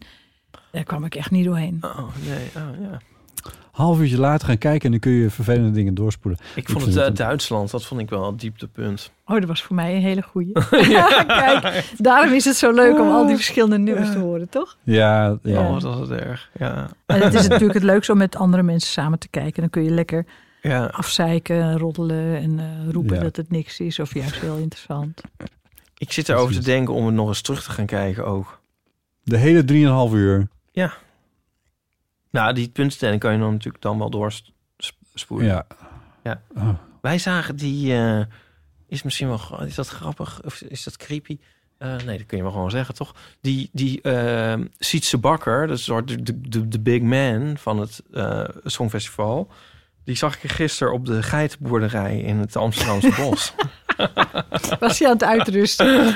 nou, we hadden nog een soort uh, verwarring daarover, want um, uh, Donnie... een vriend van mij, die zei, had het heten over dat Gerbrand Bakker het organiseerde. Nou, Gerbrand Bakker, de schrijver, die is een keertje ook bij ons gast geweest. En ik dacht, hey, waar heb je het toch over? Maar je had Gerben Bakker en je had Sietse Bakker. En Sietse Bakker was echt de, de big man. Ja. Um, want toen, gisteren waren we dus op de geitenboerderij. En toen zei hij, ja, Gerbrand Bakker. En toen dacht ik, hè, Gerbrand, toen dacht ik alweer van, is dat nou weer? Maar nee, het was Sietse Bakker. Um, ja. Dus wat doet hij na, een, na zo'n show neergezet te hebben? Hij gaat naar de geitenboerderij. Hij gaat naar ja. de geitenboerderij. Het is ja. wel heel schattig. Maar we waren te verlegen om hem lastig te vallen. En we dachten ook van, nou ja, hij is er nu wel even klaar mee. Dus we laten hem maar oh ja. Had je met de iets geiten. tegen hem willen zeggen? Nou, dat het, dat het een fantastische show was natuurlijk. Ja, ik was van de... Uh, wederom van de, hoe het technisch uitgevoerd werd, was ik ook wel weer echt, echt enorm onder de indruk. Ja, ongelooflijk. Ja, we hadden, ja. Het, we hadden het er al een keer, in, toen Ipe naar de halve finale was geweest, hadden we het al even over. Uh, van hoe, hoe ongelooflijk knap ze dat hebben gedaan ja. in, uh, in Ahoy en uh, met die technieken. Ja. Ik hoop echt dat ze daar een soort making-of van hebben gedraaid, want het... Ja, het dat was zou fantastisch. Ik echt super interessante televisie vinden. Nou, wat ik uh, zei van... Ik, ik heb hier met een Koerdische uh, vrouw een, een, een jaar veel opgetrokken. Een rondgereisd. Die, kwam, die had tien jaar in de bergen gewoond van Koerdistan. Was hier allerlei... Nou goed, dat is een uh, documentaire van mij. En toen ik af en toe met haar rondreed door Nederland... om haar even lucht te geven... en iets van het land te laten zien... en even uit die... Uit die, uit die uh, uh, dat keurslijf waarin ze zat... Hmm. Um, toen zag ik Nederland met haar ogen. Hmm. En toen zei ze bijvoorbeeld bij... Uh, als, je, als je het water links in de boezem is hoog en rechts is laag... zei ze, dit kunnen mensen maken. Dit kan Nederland maken. Wat ongelooflijk. En dat heb ik toen heel erg onthouden. Als je met andere ogen naar je eigen land kijkt. En voor mij was het uh, de techniek van het Songfestival... was ook een beetje dat gevoel van... dit kunnen mensen maken. Ja. Dat vond ik heel knap. Dat, soort, dat... soort nationale trots ook. Ja, dan? toch ja. wel. Ja. ja. Ja. Ja, die voelde ik ook wel een beetje. Ja. Zo? Ja. ja, nee, sorry. Ik heb dat met het Koningshuis. Ipe, je bent een beetje, eigenlijk ben jij aan het cultiveren dat ik dan aan het cultiveren zou zijn dat ik niet van het Songfestival hou. Ja, klopt. Ik overdrijf misschien. Ja. Overdrijf. Nou, ik moet het allemaal weer eens terugluisteren. Ik ga die honderdnegentig afleveringen van ons ook eens terugluisteren en dan eens kijken wat je allemaal over het Songfestival. Wat hebben we daar dan andere jaren over gezegd? I don't know. Geen idee. Misschien kun je het vinden in de show notes. Ja. Goed. Zijn er nog andere dringende kwesties waar we het over moeten hebben? Ja, en, en wij zijn natuurlijk bij een heleboel onderwerpen eigenlijk maar half op ingegaan en niet echt doorgegaan. Maar dan gaan we op verder bij de podcastclub. Je, je plucht hem goed, je volgende ja, optreden. Ja. Maar goed, van harte aanbevolen hoor, daar niet van. Uh, de podcast, dat is ook voor de, lieven, hè? Dat is ook voor lieven, ja. Uh, Ipe, uh, waren er nog andere dingen op jouw lijstje? Um, ja, je kunt muizen ook verjagen met geluid, zegt Veronique. Daar heb je doosjes okay. voor. Uh, die werken tegen alles, ook tegen fruitvliegjes. Okay. Uh, en um, ik heb ook iemand die nog een raar dier in zijn huis heeft gehad. Maar dat kunnen we volgende week Laten misschien we een beetje bij voor. Laten we het volgende week doen. Of ja. die week daarna, we moeten even kijken. Volgende week hebben we te gast Jonica Smeets. Dus dat is ook wel heel erg leuk. Dus nu ben ik mijn eigen podcast volgende podcast aan het ja. kleuren. Maar goed. Je kan ook vriend van de show worden. Ga naar vriendvandeshow.nl slash eeuw. Daar zijn momenteel driehonderdachtennegentig mensen met een abonnement. En mensen met een, uh, die nieuw bij, bij zijn gekomen of voor wie het abonnement vernieuwd zijn. Zijn deze week geweest, Ipe? Dat zijn Anne Fleur, Carmen en Tessa. Uh, de Eeuwofoon staat gewoon weer open voor uh, levenskwesties, verhalen, mensen waar je mee zit. Misschien wil je wel reageren op uh, de Deventer Mediazaak. Uh, Ik vind het een beetje een meidengroep. Anne Fleur, Carmen en Tessa. Van... van... Ja, ze zouden best volgend jaar mee kunnen doen aan het Songfestival. Ja. Dat is niet uitgesloten. Um, maar goed, de Eeuwofoon kun je bellen. Daar is een voicemail en de telefoonnummer daarvan is nul zes negentien negentig achtenzestig eenenzeventig. En je kan mailen naar bot apenstaartje eeuwvanamateur punt nl. Uh, en op Instagram en Twitter zijn we ook te vinden. Um, en dan uh, zeg jij, Annegriet, aan het eind van jouw aflevering altijd iets waarvan ik dacht van, oh, dat doen wij precies hetzelfde. Oh, dan moet je overval me een beetje. Over als je deze aflevering nou leuk vond. Oh, ja, dan zeg ik heel dom. Geef dan een like. Maar dat kan helemaal niet bij een podcast. Dan moet je een review doen. Maar dat vind ja. ik zo raar om te zeggen. Geef een review. Dus ja, ik zeg review. Gewoon, geef een like. En toen dachten mensen dat ik zei, geef ze een like. Ja, dat ging een beetje rond inderdaad, ja. Laat een like achter. Laat een like achter. Like. Vond je dit nou leuk? Laat een like achter. Ja, dat was expres natuurlijk, dat snap je wel.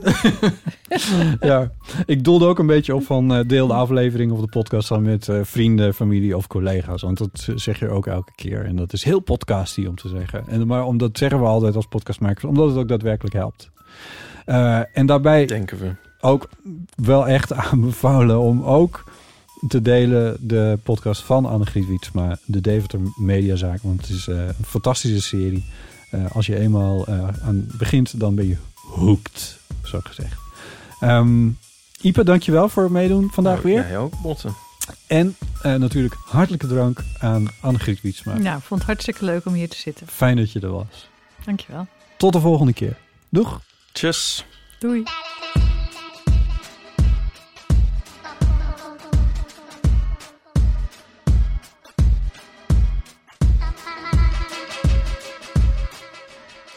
Nog even over die grootse en epische muziektheatervoorstelling. Het achtste leven voor Brilka is een marathonvoorstelling van vijf uur. Koop je tickets voor deze bijzondere theateravond via oostpol punt nl.